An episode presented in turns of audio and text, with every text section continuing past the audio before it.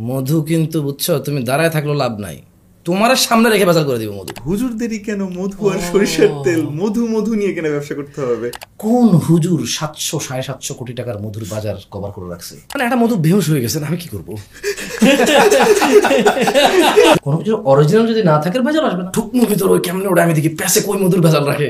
আমাকে ভালো মধু নিতেই হবে। পা বাড়ি গেছে মৌমাছির বাসার মধ্যে। একবার আমার পায়ের এখানে কতগুলো মৌমাছি আটকে গেছে। তখন আমার ভাই কিন্তু জায়গায় নেই লাইফ লাইফ তো বলি। আঠারো হাজার তিনশো টাকার মতো একটা অ্যামাউন্ট আমরা ওই দিন বিক্রি করছি। ওই দিনে এবং বাসায় এসে পারিবারিকভাবে সবাই গুনছি টাকা।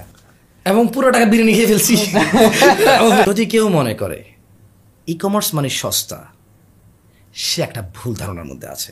জামশেদ ভাই আপনার কাছে আজকে আমি আপনাকে পাইছি অনেক দিন ধরে একটা কোয়েশ্চেন আমার মাথার মধ্যে ঘুরঘুর করতেছে।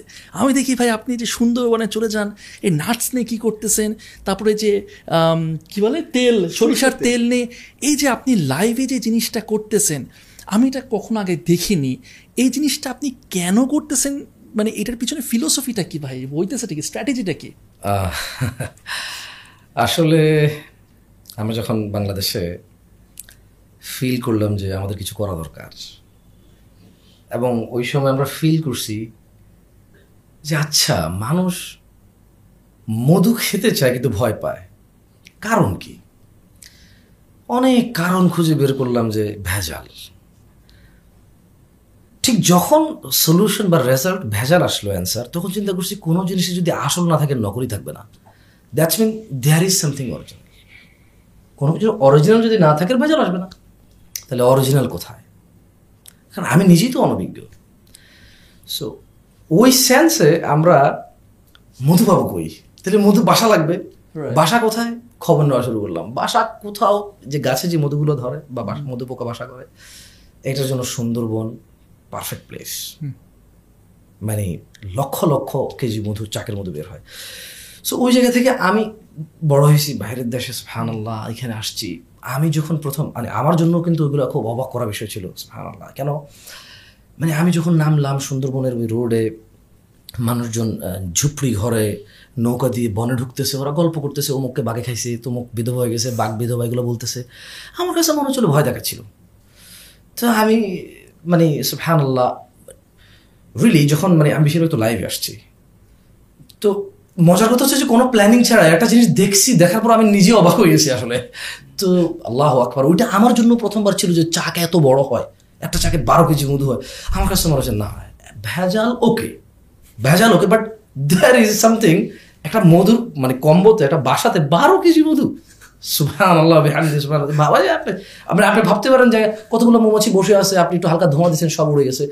পুরো বিশাল একটা বাসা আপনি একটু কাটলেন নামাইলেন আপনার হাতে নিয়েছেন হাত সব উড়ে গেছে। মানে ওরা নিচে এত বড় বল ধরে আছে। আমার কাছে ওই মনে হচ্ছিল যে বল কেন ধরে রাখতেছে? নামাও আস্তে আস্তে নামাও। তো একটা বলেছে আপনি আপনি ধরেন কোন আপনি ধরেন কোন কি বলো ওরা ওদের আঞ্চলিকতা বলে। মানে আমাকে বলছে আমি ধরতে। তাও যে ঠিক আছে কাটো ধরছি। তো ও কাটলো আমার হাত সব বল পড়ে গেছে। এত ওজন আমি বললাম, কি ভাই এটা। তো আসলে আমার কাছে মনে হচ্ছে যে যেটা আমি নিজের চোখে দেখছি মানুষ এটা দেখুক। আসলে ওই সাজ থেকে। আচ্ছা জামশেদ ভাই একটা প্রশ্ন আপনার কাছে এটা আমি প্রিটিশর আপনি এটা অনেক পান। আপনি ঘরের বাজারের বিডির কি আপনি কি ইন্ডোর্স ইন্ডোর্স করেন? আপনি কি মালিক? এবং আমরা এখানে আপনার পাশে একজন আরেকজন গেস্ট দেখতে পাচ্ছি। প্লিজ একটু ক্লিয়ার করেন না না না ভাই এটা এটা উনি বলবে। হ্যাঁ প্লিজ ভাই। ঠিক আছে। মূলত আসলে ঘরের বাজার শুরু হয়েছে দুই হাজার বিশের সেপ্টেম্বরে। আচ্ছা। আমি আর জামশেদ দুইজনে মিলেই আমরা আসলে এটা শুরু করি। যদিও যে এটা হচ্ছে কথার কথায় যে আমি ফাউন্ডার ও কো ফাউন্ডার বেসিক্যালি দুইজনই ফাউন্ডার তো আমরা দুইজনেই বেসিক্যালি এটা শুরু করি এবং একসাথেই কাজ করি। শুরুর জার্নিটাতে আসলে শুরুতে বা- বা এই ঘরের বাজারের প্ল্যানটা আসলে এরকম ছিল না। বা আসলে এখন যেটাকে আমরা এফ কমার্স বলতেছি বেসিক্যালি আসলে এফ কমার্স বা এই ধরনের কোনো চিন্তা থেকে এটা শুরু হয়নি। এলাকার একটা ছোট দোকান থেকে চিন্তাটা গ্রো করছে। এরকম একটা ই কমার্সের একটা বিশাল ইন্ডাস্ট্রি আছে বা এরকম একটা মার্কেট আছে এই ধরনের কোনো সার্ভে আমাদের নাই। আমরা এ ধরনের কোনো কিছু চিন্তা করেই আসলে বেসিক্যালি আগাই নাই। It's true it's true really এবং সিরিয়াসলি এটা জাস্ট একটা মুদি দোকানের মতো স্বপ্ন থেকে এখানে আসছে। আমরা একটা একটা দোকান দেখেছিলাম আমরা। তো ওই দোকানটা ডেকোরেশন করা ছিল ভদ্রলোক চলে যাবে। তো আমাদের প্ল্যানটা ছিল অনেকটা কেমন যে এইখানে দোকানে মাল উঠবে মানুষের বাসার সামনে গিয়ে একটা স্টিকার লাগাই দিব ওখানে একটা ফোন নাম্বার থাকবে। মনে পড়ে দিনগুলো এখনও। মানুষ ফোন দিবে ফোন দিয়ে বলবে যে ভাই আমার এটা লাগবে আমরা তার বাসায় পৌঁছে দিব। আপনি কি কাস্টমার্স বাড়াতে চান? আপনি কি চান আরও ক্লায়েন্টস হোক আপনার? তাহলে কন্টেন্ট ক্রিয়েশন শুরু করেন। আমি নয় বছর ধরে কন্টেন্ট ক্রিয়েশন নিয়ে কাজ করছি এবং বিশ্বাস করবেন না যদি বলি অনেক অনেক কোম্পানি আছে যারা মাসে লক্ষ লক্ষ টাকা কামাচ্ছে জাস্ট বিকজ তারা রেগুলারলি কন্টেন্ট ক্রিয়েট করে। বাংলাদেশে আমরাই প্রথম eight weeks intensive content creation boot camp নিয়ে আসছি, যেখানে ইনস্ট্রাক্টরস হিসেবে থাকবে আমি, ইয়াহিয়া আমিন জুবাই তালুকদার স্টোরি হেড এরকম আরও অনেকেই। ক্লাস শুরু হবে বারোই জুলাই। শুধুমাত্র আজকের এপিসোডের জন্য আপনাদের জন্য থাকছে twenty percent discount coupon code July twenty. আর এই এপিসোডটা যদি পরে দেখে থাকেন এবং মিস করে ফেলেন আমাদের বুট ক্যাম্পটা তাহলে গুগল ফর্মটা ফিল আউট করে ফেলবেন। পরবর্তী ব্যাচ শুরু হলে আপনাকে জানানো হবে। Visit go impact dot academy and check the description seriously এর আগ পর্যন্ত আমরা এটা জানি না যে অনলাইনে কেউ এইভাবে কেনাকাটা করতে পারে বা করে। আমি কখনো করিনি। বা আমরা নিজেরাও অভ্যস্ত না। দেন আমাদের একটু বাজেট সংকট ছিল আমরা দোকানটা নিতে পারি নাই তো আমাদের লিমিটেশন যতটুকু বাজেটে ছিল, ওই বাজেট দিয়ে আমরা চিন্তা করলাম যে কি করা যায়। তো আমার একটা টার্গেট থাকে যে একটু বাল্ক অ্যামাউন্টে কাজ করার। তো আমি জামশেদ বলল যে, ভাই, চলেন, কিছু একটা তো অন্তত পক্ষে করতে হবে। আপনি বের করেন যে কি করা যায় বাট কিছু একটা করতেই হবে। তা আমি চিন্তা করলাম যে, ঠিক আছে, আমরা একটা বাজেট ঠিক করছি। যে বাজেটটা বর্তমান সময় হিসাব করলে খুবই নগণ্য। খুবই নগণ্য। এটা বলতে চাই না কারণ এটা আসলে বলার মতন না। মানে এতটাই যেটা আপনার পকেটও আছে এখন হয়তো। হ্যাঁ সিরিয়াসলি একজন মানুষের স্বাভাবিক পকেটে যে অ্যামাউন্ট থাকে। ঢাকা শহরে বিশেষ করে ঢাকা হ্যাঁ, শহরে বিশেষ করে ঢাকা শহরে। তখন আমি খুঁজতেছিলাম যে আমার তো আসলে টার্গেটটাকে আগে ঠিক রাখতে হবে যে আমি বেশি পরিমাণে প্রোডাক্ট বিক্রি করব। তখন আমি চিন্তা করলাম যে বেশি পরিমাণে যদি আমি এই টাকার মধ্যে শেষ করতে হয় তাহলে এমন কোনো প্রোডাক্ট বাছাই করতে হবে যে প্রোডাক্টটার প্রাইস কম। তাহলে কোয়ান্টিটি বেশি পাওয়া যাবে। ওই সেন্স থেকে হঠাৎ করে মাথায় আসছে যে, দই একটা প্রোডাক্ট হতে পারে যেটা বগুড়া থেকে আনা যায়। আর সাথে সাথে এই অ্যামাউন্ট দিয়ে মোটামুটি কিছু দই পাওয়া যাবে। আমি জামশেদকে বললাম, খুবই স্বাভাবিক যে বাংলাদেশে ওর প্রায় সব জায়গায় ওর পরিচয় আছে। কোন এক ভাই ছিল দিনী ভাই, ওনাকে ফোন দিল যে, আপনাদের বগুড়ার সবচেয়ে উন্নত দই, ভালো দই কোথায় পাওয়া যায়? এই চিন্তা থেকে আমরা দুইজনই রাত্রিবেলা চট্টগ্রাম থেকে ওই দিনই বাসে উঠে চলে গেছি। মানে এখানে একটা ব্যাপার ছিল যে দই অর্ডার করল আমরা পেয়ে যেতাম উনি পাঠাইতো। তো আমরা আমাদের কথা হচ্ছে যে না যখন আমরা মানুষের রিপ্রেজেন্টেটিভ হব মানে মানুষ বলবে যে আপনি আছেন তো? আমার দই লাগবে বা দই যে বানাচ্ছে আপনি আছেন তো? তা আমি তো চিটো তাহলে কোথায় যেতে হবে বগুড়া? আমরা দুইজন যা টুকটাক টাকা পয়সা ছিল এর থেকে কথা হচ্ছে কি আপনি যখন নিজ চোখে যে কোনো কাজ আমরা যখন লাইভে বা আমরা যাই আসলে রুট লেভেলে কাজ করি, আমাদের সর্ব, সবচেয়ে প্রথম টার্গেট থাকে যে কোনো ক্লায়েন্ট কেউ আমাকে ফোন দিছে আর উনি আমাকে বিব্রত করতে পারবে, এরকম সিচুয়েশনে কাজ করতে আমরা স্বাচ্ছন্দ্য বোধ করি না, আমাদের ভয় লাগে। ধরেন না আপনি সুন্দরবনে গেলেন বা আপনি আমার ক্লায়েন্ট আমার মনে আছে, উনি হঠাৎ করে খুব হার্ড একটা প্রশ্ন করছিল আমার আমার কাছে অনেক হার্ড মনে হয়েছিল যে সরিষার ঘানি এটা তো একটা মেশিনারিজ প্রোডাক্ট এটা তো চলছে ঘানি। তো নর্মালি মেশিনের মধ্যে আমরা যেহেতু যান্ত্রিক প্রোডাক্ট আমরা এখানে মোবিল ইউজ করি, এটা সচ্ছলভাবে চলার জন্য। আপনার ঘানিতে আপনি কি ইউজ করেন? হ্যাঁ আমার কাছে মানে আমি অনেকবার ফ্যাক্টরিতে গিয়েছি, আসছি, এটা তো আসলে যিনি চালায়, কুলো বলে মনে হয় ওনাদেরকে, উনি বলতে পারবে। তো আমার মনে হয় যে ঘরের বাজারে একটা প্রশ্ন আমাকে বিব্রত করছে, যেটা আমি জানি না। মানে আমার কাছে মনে হচ্ছে যে এই জিনিসটা আমি আমি সাথে সাথে ফ্যাক্টরিতে ফোন দিছি। তো তখন উনি বলল যে ওখানে সরিষার তেলই ইউজ করা হয়। হ্যাঁ? তো এখন আমরা যত জায়গায় আসলে বেসিক্যালি যাই, দুইটা কাজ। একটা হচ্ছে যে আপনি যে প্রোডাক্টটা আমার কাছ থেকে নিচ্ছেন, আমি আসলে নিজে বুঝতেছি কিনা বা আমি আমার পরিবারকে খাওয়াতে পারব কিনা। আমরা মধুর জার্নিগুলো যখন শুরু করছি আমার আমাদের চট্টগ্রামে একটা শপ আছে। শপ না আসলে, এটা একটা ডিসপ্লে সেন্টার বলতে পারি। ওখানে এক ভদ্রলোক আসছিল একবার। তো এসে বলতেছে যে, মধু লাগবে। তা বললাম যে, আসলে মধু তো খুব সেন্সিটিভ জিনিস। তুমি যাওয়ার সময় বলতেছে যে, মধু আপনারা নিয়ে আসবেন, তবে যখন আনবেন, এরকম করে যেন মাথায় থাকে যে, আপনার বাচ্চাকে যেন আপনি খাওয়াতে পারেন। এটা আমাদেরকে অনেক দূর নিয়ে গেছে। আমাদেরকে সুন্দরবন নিতে বাধ্য করছে। এটা আমাদেরকে সরিষার মাঠে নিতে বাধ্য করছে। কালোজিরার মাঠে নিতে বাধ্য করছে। যে আমি আমার বাচ্চাটাকে আসলে যে প্রোডাক্টটা খাওয়াবো, এটার জন্য কি আসলে বাছাই করার প্রয়োজন আছে কিনা যে আমি আমার বাচ্চার জন্য রাখছি বা আমি খামার থেকে নিয়ে আসলাম যে এটা আমার বাচ্চার জন্য? এরকম নাকি আপনি আপনার সব থেকে যে কোনো কিছু নিয়ে যেতে পারবেন? যেমন আমাদের অফিস আমাদের পিয়নরা আছে, ওরাই আমাদের বাসায় দিয়ে আসে, কোন প্রোডাক্ট নিচ্ছে, কি নিচ্ছে? আমার তেল লাগবে তেল, এখানে আলাদা করে কিছু করার নেই। আমার একটা বাসায় মধু লাগবে, একটা ঘি লাগবে, আলাদা করার কিছু নেই। তো এই জায়গাটা যখন আপনি ইনশিওর করতে যাবেন, তখন ডেফিনেটলি আপনার প্রোডাক্টের কোয়ালিটি অনেক উন্নত হবে। আপনি কাস্টমারের সাথে যখন কথা বলবেন, তখন আপনার অস্বাভাবিক কনফিডেন্স থাকবে। আপনি কথা বলতে ভয় পাবেন না। আপনি যখন সত্যের উপরে থাকবেন, আপনি কখনো ভয় পাবেন না। আমাদের একটা প্রোডাক্ট আছে ক্রিম হানি আপনারা মনে হয় নাম শুনছেন। এখানে জামশুদের একটা ইন্টারেস্টিং পার্ট আছে। তো ক্রিম হানি বাংলাদেশে অনেক আগ থেকেই আছে, কিন্তু আমরা কখনো দেখি নাই। তো জামশেদকে একজন ভদ্রলোক মনে হয় ফোন দিছে যে ক্রিম সরিষার মধুটা। তো এটা জমে যায় বাংলাদেশের একটা সময়ের কালচার ছিল এখনও এখন নাই। গত দুই বছর ঘরের বাজার লঞ্চ করার পর থেকে এটা আর পাওয়া যায় না। মানুষ ওই মধুটাকে হিট দিয়ে প্রসেস করে এটাকে গলায় তারপরে বিক্রি করতো। বাট এটা ন্যাচারাল ফর্ম হচ্ছে এটা ক্রিম হয়ে যাওয়া। হ্যাঁ আমি আজকে আপনার এখানে আসার আগে ভাইয়ের সাথে কথা হচ্ছিল ভাই আপনার খুব ফ্যান তো ওই ভাই আমাকে বলতেছিল তখন যে ভাই, আপনার এরকম একটা সিচুয়েশনে যায়েন না যে ক্রিম হানিটাকে লঞ্চ করবেন মার্কেটে তো জামশেদে তখন বলতেছিল যে, যদি এটা সত্য হয় যে ন্যাচারালি একটা মধু তার নিজের জায়গায় জমে গেছে, আর যদি এটাই সত্য হয়, সত্য প্রতিষ্ঠিত, সে একজন ক্লায়েন্ট সে হয়তো বলতে পারবে যে, আমি এরকম দেখি নাই, আপনি এটা ভুল বলতেছেন, যে কোনো কিছু হতে পারে, এটা চ্যালেঞ্জ হতে পারে, এটা বড় জোর, এটা কোর্ট পর্যন্ত যেতে পারে, কিন্তু যদি এটা সত্য হয়, তাহলে এটাই প্রতিষ্ঠিত হবে দুই দিন পর বাট এটাই প্রতিষ্ঠিত হবে। সিম্পল আমি ওকে বলে দিচ্ছি মানে একটা মতো বেহস হয়ে গেছে আমি কি করব?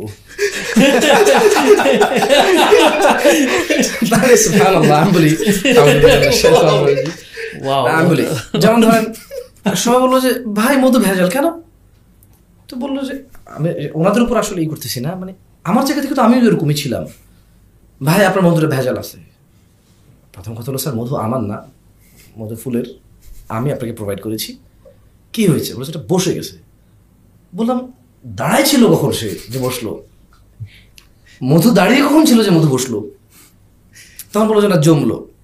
বলল যে, জামশেদ ভাই, আমি আপনাকে চিনি, আপনার, আমি শ্রদ্ধা করি সো প্লিজ ফান করবেন না। আমি বললাম না না, আমিও আপনাকে চিনি, আপনি আমার সাথে দেখা হয়েছিল। বলে যে, আহ, যাক, তাহলে ঠিক আছে। আমি বললাম নাহলে আমি এত বড় সাহস করতাম না কাস্টমার সাথে কথা বলব। তাই আমি বললাম যে, দেখুন, আমরা পৃথিবীতে অনেক কিছু খাই এর মধ্যে কিছু জিনিস আছে। এটা যদি আল্লাহ সুবাহতাল্লাহ সৃষ্টি করছে, যেটা আমাদের ভাষায় বসে যাওয়া, শুয়ে যাওয়া বেহুশ হয়ে যাওয়া, অজ্ঞান হয়ে যাওয়া, কোমায় চলে যাওয়া। সো ইটস ন্যাচারাল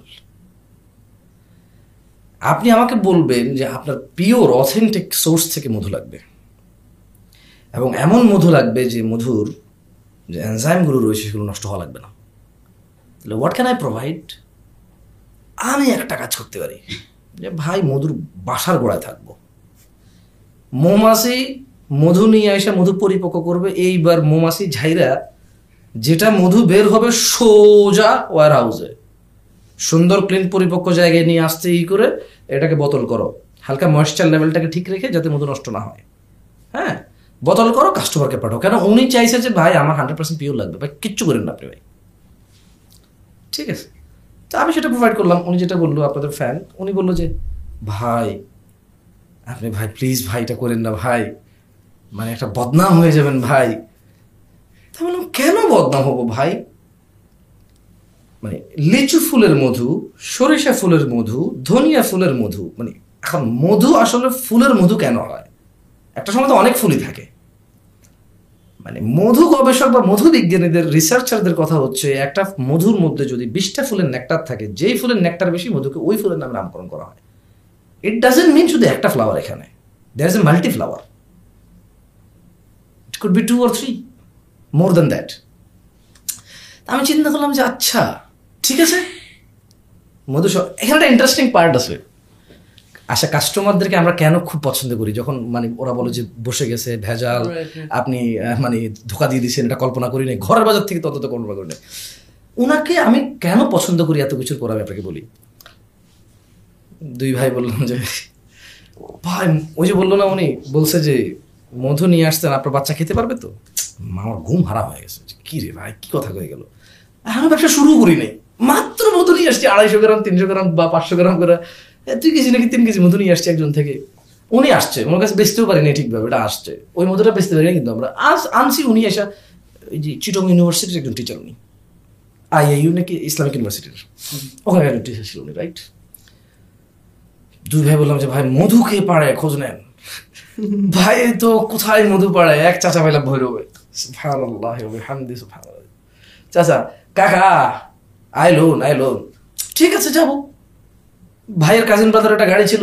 ভাইয়া বলল যে, ভাইয়া, গাড়িটা লাগবে। বলছে, তোমরা নতুন কাজ করতেছো, এটা আমাদের জন্য ভালো, তোমরা কিছু করো।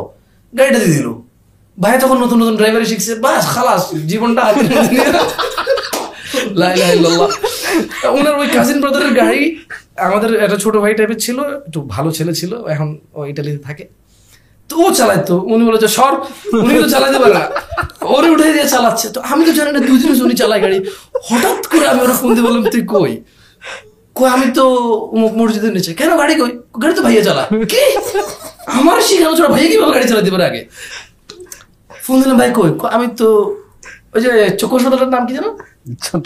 ফয়েজ লেক চক্ষু হাসপাতালটা আছে। বা আমি ওখানে। ভাই কারে নিয়া? ইম্পেরিয়াল একটা হাসপাতাল আছে ওদিকে। কো, আমি একা আসছি? আমার তো ভিতরে জ্বলে যেতেছে কি ভাই উনি গাড়ি শিখে গেছে আমার ছাড়া। হয় নাকি? তো আমরা বললাম যে ঠিক আছে ভাই যেহেতু গাড়ি শিখছেন দেখি লং ট্যুর পারেন কিনা? ভৈরব ওই চাচা কাকা আয় লোন গেলাম মধু পাড়তে আমার আব্বা ওই দিক থেকে সৌদি আরব থেকে কেন এগুলা করতেছিস তুই? আমার ওই যেটা বলছি উনি খুব সামান্য অ্যামাউন্ট আমি আমার মেজো ভাইকে বললাম আমার টাকা লাগবে ব্যবসা করব। আমার আব্বাকে বললাম আমার মেজো ভাই বলেছে কত? তোকে যদি বিশ লাখ টাকা দিচ্ছি তুই অজ্ঞান হয়ে যাবি। আমাকে আমার মেজো ভাই বলতেছে যে তোকে বিশ হাজার তিরিশ হাজার করে পাঠাই তুই খা। তোর তুই কি বুঝোস বাংলাদেশের? তুই তো মাত্র গেলি বাংলাদেশ তুই তোকে তো বিক্রি করে ফেলবি বাংলাদেশ। তুই তো কিছু বুঝোস না। ও ওর বড় ভাই হিসেবে তার কেয়ার আছে আমার প্রতি। আমি বললাম দুই বিশ লাখ দিলে অজ্ঞান হবে, দুই লাখ দাও। দুই লাখ। বলে যে, তোরা এর চাইতে ভালো ভাইয়া, এক লাখ টাকা দিই ব্যবসা বাণিজ্যের দরকার তুই আমি বসে বসে খা। চার পাঁচ মাস খা। ঠিক আছে, যেহেতু আমি বাংলাদেশে, আমি প্রথম মানুষ আসছি, তখন বাংলাদেশে আমার কোনো ফ্যামিলির কেউ আসে নাই। সবাই সৌদি আরবে ছিল। তো ওরা খুব কেয়ার করতো, আমার চিন্তা করতো, কোথায় যায়, কি করি, কি বিক্রি করে ফেলে? তো মাসাল্লাহ ভাইয়া ছিল, সঙ্গে তো একটা সাহস ছিল যে, উনি আর আমি মিলে ব্যবসা করতেছি, কিছু দাও। শেষ পর্যন্ত ওরা শুধু আমাকে ফ্রি খেতে বলে, ব্যবসা করতে বলে না। ওদের কথা হচ্ছে যে, আমি পারব না। বিসমিল্লা বলে চলে গেলাম ভৈরব। আমার আব্বা বলছে যে, মধু কিন্তু বুঝছ, তুমি দাঁড়ায় থাকলেও লাভ নাই।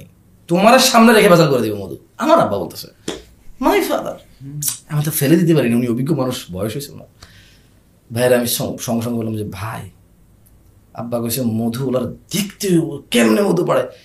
ও নাকি ভেজাল প্যাসে নিয়ে ওঠে। আমার আব্বা বলছে এখন ভাই সুবহান আল্লাহ বিহামদিহি সুবহান আল্লাহ আলিম আমার লাইফে তো আমারও তো ফার্স্ট মধু পোকা দেখব গেলাম ভৈরবের থেকে একটু সামনে এক এই যে আমাদের মোবাইলের নেটওয়ার্কের যে টাওয়ারগুলো থাকে না একটা টাওয়ারে ছত্রিশটা গুনে গুনে বাসা। ছত্রিশটা আলাদা আলাদা বাসা একটা টাওয়ারে দুই তিন তালা মিলা।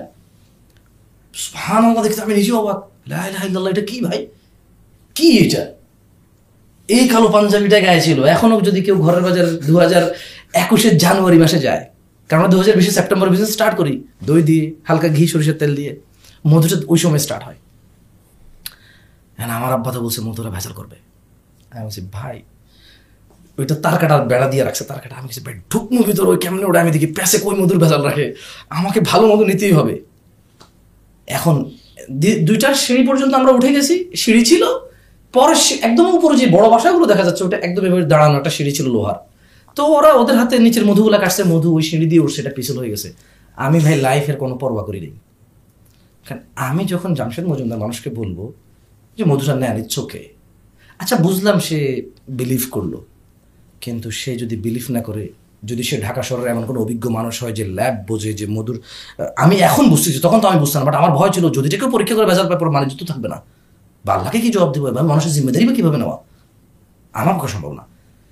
এই কাঁটাতারের ভিতরে দিয়ে ঢুকছি পিট গেছে চিরে, খালাস, ঢুকছি। উঠার পরে ওইটা আমার এখনও মনে পড়ে যে সিঁড়িটা দিয়ে উঠছি একদম উপরের যেখানে নেটওয়ার্কের মূল ইটা। এটার পাশে ছিল মৌমাছির বাসা। ভাই, এটা ধরছি, আমার হাত পিছলে যাচ্ছিল। আমি আরও একটু হালকা চিকন ছিলাম, তখন আরও একটু। তা এটা পিছলা চাপে আমি পড়ে যাব মনে করে বিল্ডিং ধরছি, পা বাড়ি গেছে মৌমাছির বাসার মধ্যে। একবার আমার পায়ের এখানে কতগুলো মৌমাছি আটকে গেছে। তখন আবার ভাই কিন্তু জায়গায় নেই। লাইভ লাইভ তো উনি আমি থেকে ক্যামেরার পিছনে, উনি থেকে মোবাইল ধরে উনি ওনার এখানে একটা কামড় দিচ্ছে এখানে একটা কামড় শুনি নাই। আসে কি ওই ছোট্ট পিচ্ছি ড্রাইভার যে ওনাকে ড্রাইভিং শিখেছে হ্যাঁ তো মাসাল্লাহ খুব সাহস ছিল, ছোট একটা, ছোট ভাই ড্রাইভার হ্যাঁ তো, গামছা টামছা মাইকে, আমি আর বুদ্ধি করে গামছা টামছা মাখতে পারিনি। মানে মুখের মধ্যে গামছা টামছা দিতে পারিনি, আমার টুপি আর পাঞ্জাবি। ওরা বারবার বলতেছিল যে, ভালো হয়েছে, কালো জামা কাপড় কিনছেন, পরছেন? সাদা হলে মৌমাছি অ্যাট্রাক্ট হয়। কি ভাই, পায়ের মধ্যে ঢুকে গেছে, ওরা বলে যে, আস্তে আস্তে আস্তে, নড়ে নড়ে না। আমি আউদ বিকালে মেদিল তামাতে মিন শারিমা খারাপ বলে এগুলো উঠে বলে যে, সুরগুলো বের করে ফেলানো যেগুলো ঢুকাই দেয়। আমার টার্গেট কি? আমার আব্বা কইছে ওরা প্যাসে মধুর ভেজাল নিয়ে ওঠে। পরে এখন বড় শাকটা কাটবে। বল বালতি। আমি বালতি আমাকে দাও আমি ধরবো। আমার তোর সন্দেহ হচ্ছে যে ওই কি নিয়ে উঠছে দেখব আমি। তখন আমি জানতাম না যে বাংলাদেশে মধুর বাজার সাড়ে সাতশো কোটি টাকার। তার মানে এক্সিস্টেন্স মধু আছে। মানে যে জিনিস নাই ওটার বাজার কই থেকে আসবে? ভেজাল দিয়ে তোর বাজার ক্রিয়েট হয় না। প্রথমে রিয়েল থাকে তারপর ভেজাল হয়। রাইট আমার তো নলেজ ছিল না।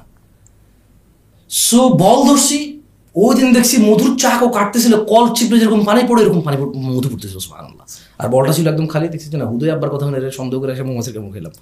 তারপর যেটা আব্বার এই কথাটা ভালো কাজে আসছে। ভালো কাজে আসছে উঠে গেছি। তবে এরকম ঝুঁকি আমরা অনেকবার নিয়েছি। ছোট্ট একটু ইন্টারাপ্ট করব আপনাদেরকে। আপনাদের অনেকে আছে যাদের বিজনেস আপনারা রান করতেছেন। ফেসবুকে কিন্তু সবাই সবাই এবং তুই তো জানিস তুই অনেকদিন ধরে এই ই কমার্স প্ল্যাটফর্ম এবং এফ কমার্স প্ল্যাটফর্ম নিয়ে কাজ করতেছি সমস্যা ওটা হইতেছে আমরা সবাই মিলে এত বেশি পরিমাণের কন্টেন্ট দিতেছি। Everyone is doing the same thing তাহলে এখন আমি কার কাছ থেকে কিনবো? আপনি কীভাবে রাইট অডিয়েন্সের কাছে যাবেন?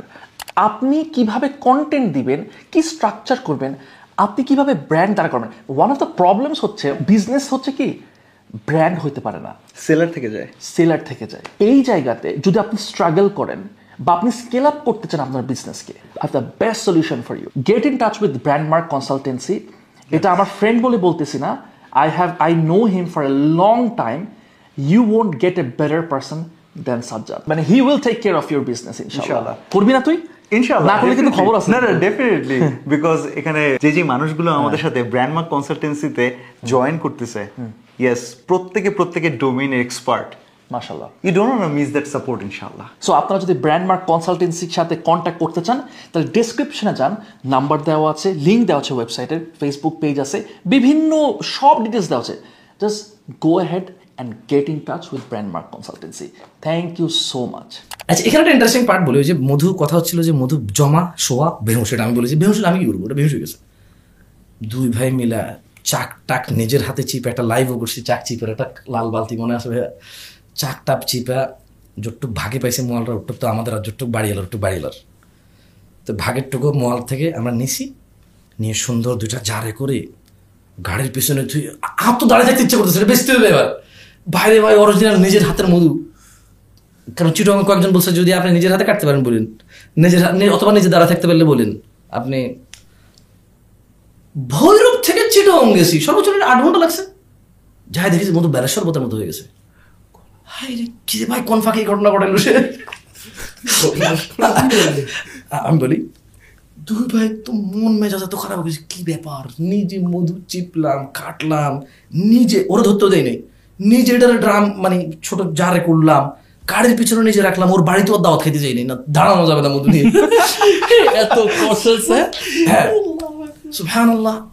মধু বেলের শরবত বেলের শরবত একটু গোলা হয় দেখতে? আমি এটা বেলের শরবত না এক্স্যাক্টলি মানে উপরে দইয়ের উপরে যেরকম সর পড়ে না?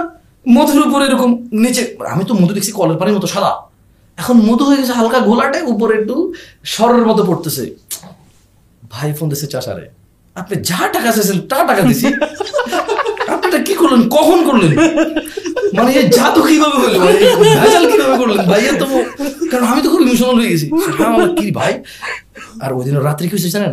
রাত্রে চিটং থেকে আর সন্ধ্যায় রওনা দিচ্ছি সকালে এসে ভৈরবে কোনো হোটেল পাই না চিনি না। গাড়ির মধ্যে গামছা ঝুলাই দিয়ে শুই এদিকে গাড়ি আসে আলোর জন্য ঘুমাইতে পারি না প্যাপ ও সারাত ঘুমাই নাই। এত কষ্টের মধ্যে যদি এভাবে যদি ভেজাল হয়ে যাওয়া হয়। আর নিজে পাড়ার পরে। তবে ওই সময় ওটা আমাদের ভালো কাজে আসছে। মধুর ভেজাল ছিল না।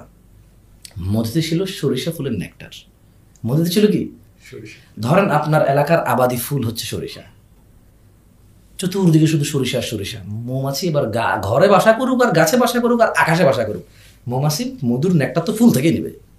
তো অ্যাভেলেবেল সোর্স হচ্ছে মাস্টার্ড ফ্লাওয়ার তো সে এই ফ্লাওয়ার থেকে নেকটার নিলে ওই মধু জমে যাবে ঠান্ডায়। ওই ঘটনাটাই ঘটছে চাচার কোনো দোষ ছিল না। চাচা বাবাজি বিশ্বাস হরইন আমার এখনও উনার তো মেজাজ ঠিক আছে আমার তো মনে ইমোশনাল কি করলেন আপনি? কাছে কি জবাব দিবেন আপনি? আমি তো বলতেছি। আমার তো ভাই খারাপ লাগতেছে ব্যাপারটা। ও বেচারা আল্লাহকে বরকত দিক ও বেচারা বাবাজি আহারে বাবাজি কি কইতেছেন এগুলা? বাবাজি এগুলো বলতেছেন আমি, কিসের বাবাজি আপনি? আমি তো কষ্ট করে গেছি আসছি আপনি বাবাজি বলতেছেন এখানে বাবাজি বাবাজি ডেকে ডেকে ভেজাল কখন করলেন সেটা বলেন? কখন ছিলাম তো। সুবহানাল্লাহ। ওই জার্নিটাও গেছে আসলে উনি ক্রিম হানি নিয়ে কথা বলে। ওই যে এই জন্য আমাদের মানে উনি খুব ভালো দেয় উনি ওই কথাটা মনে রেখে ওই মধুটা বিক্রি করার পর খুব বদনাম হয়েছে কিন্তু হান্ড্রেড পার্সেন্ট পিওর ছিল মধু। তবে একটা ভালো লাগছে কি ইউরোপে যারা থাকতো তারা ওটা পারচেস করছে। আরব বিশ্বে যারা আছে তারা ওটা পারচেস করছে। বাংলাদেশে যারা টুকটাক মধু সম্পর্কে জানে বা রেগুলার মধু খায় তারা পারচেস করছে। তারা বলে যে মাসাল্লাহ দারুণ স্বাদে মধুর আমি চিন্তা এরা কারা আর ওরা কারা? সুবহানাল্লাহ। তবে আলহামদুলিল্লাহ, উনি নিষেধ করার পর আমি একশো কেজি মধু, আমি কই, না ভাই, এই মধু কাস্টমারের কাছে জমলে ভেজাল কর, এটা আগে জমুক। এটা তো সংগ্রহ করার সঙ্গে সঙ্গে জমে না তো। চার পাঁচ দিন পরে ঠান্ডা সিজনে মধু আসে তো জানুয়ারি থেকে ঠান্ডা না? সংগ্রহের এক দুদিন, তিন দিন পর থেকে জমে যায়। আমি বললাম যে, না ভাই লিকুইড আর বেচবো না মধু। এটা ঘটনাটা কি ঘটে? কাস্টমারের কাছে যায় কেন জমে? আমরা তো জানি না, আমরা তো ফ্রেশ মধু প্রোভাইড করি। আলহামদুলিল্লাহ, আমাদের, আলহামদুলিল্লাহ অনেকে আমাদের ছয় থেকে সাত দিন লেগে যায়। মানে আমাদেরকে অনেকে আমরা তো হারভেস্ট করার সাথে সাথেই কাস্টমারকে পাঠিয়ে দিচ্ছি। মানে আমাদের আমাদের কাস্টমারের বাসায় যাওয়ার পর এটা জমে যাচ্ছে। মানে আমাদের প্রবলেমটা কোথায় ধরেন আমি বাসায় দুইশো যাওয়ার প্রয়োজন আমি নেই। একশো কেজি মধু হারভেস্ট করছি আমি বললাম যে মধু আছে আলহামদুলিল্লাহ এটা চলে যায়। আর আমরা খুব লিমিটেড সোর্স থেকে নেই খুব যে একবারে আহামরি কাজ করে ওরকম না। যেখানে যেখানে নিজেরা কাজ করা যায় সেখানে। তো মধু নিছি মধু পাঠিয়ে দিয়েছি এখন এক সপ্তাহ পরে। ভাই এটা আশা করি নাই। মধু চিনির দানা পড়ে গেছে। সুবহানাল্লাহ। কি হয়েছে মধুর এখানেও প্রতারিত ছিলাম এখানেও প্রতারিত ছিলাম। আর যাব কোথায়? বিশ্বাস করে উপায় নাই। আমি চিন্তা করতাম কিন্তু এরকম হবে কেন? এখন আমি মধু গবেষক যাদেরকে চিনি যে ভাই এটা কেন হচ্ছে এরকম? আমি তো নিজে ছিলাম নিজে সংগ্রহ করছি। তো ওনারা আমাকে সাইন্টিফিক ভাবে বুঝাতেন। আমিও তো নতুন ছিলাম। আমি তো মনে রাখতে পারতাম না গ্লুকোজ ফ্রুকটুস সবগুলো মনে থাকতো না আমার। যে সাইন্টিফিক ব্যাখ্যা দিত ওরা। কিন্তু না এই মধু সবাইকে বসে এটা বেহুশ করে বেসবো ভাই বলে যে কীভাবে ইউজ করব? আমি এটা যেহেতু কাস্টমার কাছে জমে আমাদের কাছে থাকলেও জমবে। মধু সংগ্রহ করছি মধুর বোতলজাত করছি অপেক্ষা করতেছি। দেখেছি তিন চার দিন পর দুধের মতো সাদা হয়ে ক্রিম আর ক্রিস্টাল হয়ে গেছে। আমি বলছি সুবহান এটা তো দারুণ দেখতে এটা। এটা তো অন্য অন্য মধুর চেয়ে আরও ভিন্ন এটা। সবাই যেটাকে ডিনাই করল সবাই যেটাকে ঘৃণা করল যেখানে অন্য অন্য ব্যবসায়ীরা ভয়ে এই মধুটাকে প্রোভাইড করতো আগুনের তাপ বা কিছু একটা ওরা করতো আল্লাহ আমি জানি না আল্লাহ ভালো জানে? আল্লাহ ভালো জানে সুবহান আল্লাহ আমি বললাম কিছু লোকের সাথে কথা বললাম যে এরকম করলে কি মধুর ভালো থাকবে? বলে যে না মধুর গুণাগুণ নষ্ট হয়ে যাবে তাহলে কেন? গুণাগুণ কেন নষ্ট করে দেবো? তো বিলিভ করছে আমাকে যে আমি ভালো মধু দেবো। গুণাগুণ নষ্ট করে কেন দেবো তো বলো যে বাংলাদেশে এই হয়েছে সে হয়েছে আপনি পারবেন না বুঝাইতে বুঝাইতে গেলে লস হবে। বলছি, খাল্লি আসলে বাংলাদেশে বেশিরভাগ মানুষ কাস্টমারের সাইকোলজি অনুযায়ী তারা এটাকে গলাতো আর কি। কাস্টমার বেসিক্যালি গভর্নমেন্টের রুলস কিন্তু ঠিকই ছিল। গভর্নমেন্টের বিএসটি এর রুলস হচ্ছে যে তারা বিএসটি থেকে মধুর যে সংজ্ঞা দিয়েছে ওখানে কিন্তু তারা ক্লিয়ারলি এটা মানে বলে দিয়েছে যে মধু আংশিক জমতে পারে, পুরো জমতে পারে, অথবা পুরোই লিকুইড থাকতে পারে। গভর্নমেন্টের কিন্তু এটা সার্ভে করা আছে আগে থেকেই যে মধুর এই ফর্মগুলো হতে পারে। বাট এই দেশে মানুষ আসলে এক্সপেক্ট করে যে মধু এটা এরকম জমাট বাঁধবে না। এটা বাঁধলেই ভেজাল। তো এই জায়গাটা থেকেই কিন্তু অনেক ব্যবসায়ী অতি উৎসাহিত হয়ে তারা এই মধুটাকে প্রসেস করতো যেটাতে করে মধুর শুধু প্রসেস বলা চলবে না কারণ উন্নত বিশ্বে যে প্রসেসিংটা করে ওরা অনেক কিছু মেনটেন মেজারমেন্ট করতে পারে। এখানে প্রসেস খুব লো কোয়ালিটির ছিল। কি ধরনের প্রসেস ছিল? একটা আমি জিজ্ঞেস করেছি কয়েকজন যে প্রসেস কীভাবে করো যাতে এটা না জমে? ওরা বলল যে একটা পাতিলের মধ্যে পানি নেয় পানি গরম করে পাতিলের উপরে পাথর দেয় পাথরের উপরে মানে স্ট্রিম টাইপের আর কি আস্তে আস্তে আস্তে আস্তে হিট দিলে ওটার ময়েশ্চারটা কমে আসে বা কিছু আর জমে না বাট বেশি শীত পড়লে জমে যায়। তখন আলটিমেটলি তো জমে। বলে যে মানে ওইভাবে বলে না। তখন আমি চিন্তা করলাম হয়তো ও চিন্তা করে যে ঠিক আছে এটা ছয় মাস এক বছর তো খেয়ে ফেলবে। এই ফাঁকে আর খেয়ে ফেলার জমলো না জমলো দেখল কিবা পেটে তোর তো আমরা সেই জায়গাটা ব্রেক করতে চাইছি। যে না আলহামদুলিল্লাহ। সাকসেসফুলি ডান সাকসেসফুলি ডান আলহামদুলিল্লাহ। আলহামদুলিল্লাহ। আলহামদুলিল্লাহ। স্টোরি না ভাইয়ার কাছে মানে আমি মাঝখানে একটা প্রশ্ন করতে নিলাম আমার মনে হয় অ্যান্সারটা পেয়েছি তাও আমি একটু ডিরেক্টলি প্রশ্ন করি। একটা খুব কমন কোয়েশ্চেন শুনি আপনাকে বা বেশ কিছু মানুষকে নিয়ে। সেটা হচ্ছে সব হুজুরদেরই কেন মধু আর সরিষার তেল মধু মধু নিয়ে কেন ব্যবসা করতে হবে? বলেন না ওল্লাহি দেখেন ব্যবসায়ী ব্যবসায়ী। যেহেতু আমি মুসলিম আমি বড় হলে মুসলিম বড় হব বাবা হলে মুসলিম বাবা হব আমি ছেলে হলে মুসলিম ছেলে হব পাড়া প্রতিবেশী হলে মুসলিম পাড়া প্রতিবেশী হব সে আমার হয়তো পাড়া প্রতিবেশী ভিন্ন ধর্ম হতে পারে বাট আমি তার মুসলিম পাড়া প্রতিবেশী। আমি ব্যবসায়ী হলে মুসলিম ব্যবসায়ী হব। এখন আমার আসলে তো বের হওয়ার সুযোগ নেই। তো হুজুর বলতে আপনারা কি বোঝেন আমি জানি না। আমি একটু আগে বলেছিলাম যে আমার শুরুতে জানা ছিল না যে মধুর বাজার সাড়ে সাতশো কোটি টাকার। মানে বাংলাদেশে স্টাবলিশ বড় বড় মধুর কোম্পানিগুলো কোন হুজুরের? মানে যারাই সাড়ে সাতশো কোটি টাকা কামায় মধু বেচে বা সাড়ে সাত- সাতশো কোটি টাকার বাজার ক্রিয়েট করছে কোন হুজুরের কোম্পানি বলতে পারেন? দুইটা নাম বলেন। একটা মাপ। এটা আমার কোশ্চেন না, এটা মানুষের কোশ্চেন এবার আসেন? আসলে আমাদের দেশের যারা বেকার সমাজ রয়েছে, কেউ স্কুল ব্যাকগ্রাউন্ড হতে পারে, কেউ মাদ্রাসা ব্যাকগ্রাউন্ড হতে পারে, প্রত্যেকের প্রয়োজন জীবিকা। প্রত্যেকের প্রয়োজন জীবিকা। এখন যে ছেলেটা মাদ্রাসায় পড়ে, বললাম আই ডোন্ট নো ইফ আমি হয়তো রং হতে পারি। আমার কাছে কেন জানি মনে হয়, ও খেটে খাওয়া পছন্দ করে। ওর কাছে মনে হয় যে আমি মধুর বাসার নিচে যাই দাঁড়া থাকতে পারব। ওর কাছে এটা মনে হয়। ওর কাছে মনে হয় ঘি বানাচ্ছে ঠিক আছে আমি যা দাঁড়াবো বিশ কেজি ঘি বানা নিয়ে চলে আসব আমি হাফ কেজি এক কেজি করে বেচবো আমার গুজারা হয়ে যাবে ইটস ওকে কারণ ও চিন্তা করে কি বেচবো আমি? এই আর্ট মানে আর্টিফিশিয়াল যুগে মেশিনারিজের যুগে তার তো টেকনোলজি নাই। আমি রং হতে পারি। মানে আমার পক্ষে তো মাইক্রোফোন বানানো সম্ভব না। ফ্যাক্টরি কীভাবে দেয় কোন মেশিনে বানায় বেচবো কার কাছে আমি জানি না আই ডোন্ট দ্য অডিয়েন্স তো চিন্তা করে আমি কি করব? বিজনেস কি করব? ঠিক আছে, সরিষার তেল মানুষ ভেজাল বলে। আরে, আমি ভালো দিব ভাই। ওই প্রতিজ্ঞা সে করে। ভেজাল কেন করব ভাই? তেল, ঘানিতে ঢালবো, যা বাইরে তা তোমার দিয়ে দেবো, শেষ। কারণ পিওর কাজ করতে কোনো ধরনের কোনো নলেজ লাগে না। মানে একটা খাঁটি সরিষার তেল দিতে কি নলেজ লাগে ভাই? খালিটা ঘানি চিনতে হয় আর সরিষা চিনতে হয়। দানা নাও, ঢালো, যা বের হয়েছে ওটা তো তেল করে ওটা দিয়ে দাও, শেষ। তো এখানে কি এত মেকানিজম আছে খাঁটি করার? ভেজাল করতে নলেজ লাগে খাঁটি করতে তো নলেজ লাগে না। ওয়াল্লাহ আলাম আমি সবার পক্ষ থেকে রিপ্লাই দেওয়াটা আমার জন্য শোভনীয় নয় বা আমার জন্য সঠিক হবে না ডিফারেন্ট ই থাকতে পারে। তবে আমি সিম্পলি বলতে চাই যে কোন হুজুর সাতশো সাড়ে সাতশো কোটি টাকার মধুর বাজার কভার করে রাখছে? বা কতজন হুজুর মিলে প্রথম আলো প্রথম আলো লাস্ট ইয়ার লাস্ট ইয়ারের এইটা ওদের প্রতিবেদনটা আমি দেখলাম। বেশি হবে গত বছর এবছর আরও বেশি হতে পারে ইনশাআল্লাহ। এবছর যদি কালো জিরা ফুলের সিজনটা কালো জিরা ফুলের মধ্যে সংগ্রহটা কম হয়েছে আবহাওয়াগত কারণে। সিজনাল না মানে ন্যাচারাল সুবহানাল্লাহ ফ্লাওয়ার্স আবহাওয়া ভৌগোলিক অবস্থান সবকিছু ডিপেন্ড করে যেহেতু আসলে এটাকে উৎপাদন করতে পারে না এটা আসলে আল্লাহ যতটুকু দিবে সুবহানাল্লাহ রাইট সো আমি আশা করি যে আর আমি তো দেখি যে মানে আহ, বাংলাদেশে বেশিরভাগ মানুষ অস্ট্রেলিয়ান মধু খায় আফ্রিকান মধু খায় মানুষ জঙ্গলের মধু খেতে চায়। এই দেশে কোন হুজুর আফ্রিকার মধু বেছে কোন হুজুর জঙ্গলের মধু বেছে কোন হুজুর অস্ট্রেলিয়ার মধু বেছে আমার সামনে পড়েনি। আমার সামনে পড়েনি। জামশেদ ভাই আপনি তো বাংলাদেশের বাইরে আপনি তো সৌদি আরবে ছিলেন বেশ অনেক বছর। আপনি দেশে আসছেন কবে এবং কবে স্টার্ট করছেন? এটা অবশ্য একটা মানে এমনটা কোশ্চেন কোশ্চেন যেটা আসলে কেউ জানে না। আমারও তেমন বলা হয়নি কাউকে। না যখন আমার আহ, আমরা যখন আমার আম্মার সাথে চলে যাই সৌদি আরবে আব্বা তখন ওখানে ছিল। তখন আমি প্রথম মেম্বার বাংলাদেশের two thousand fourteen June twenty five আমি ল্যান্ড করি এয়ারপোর্টে আমার এখনও মনে আছে।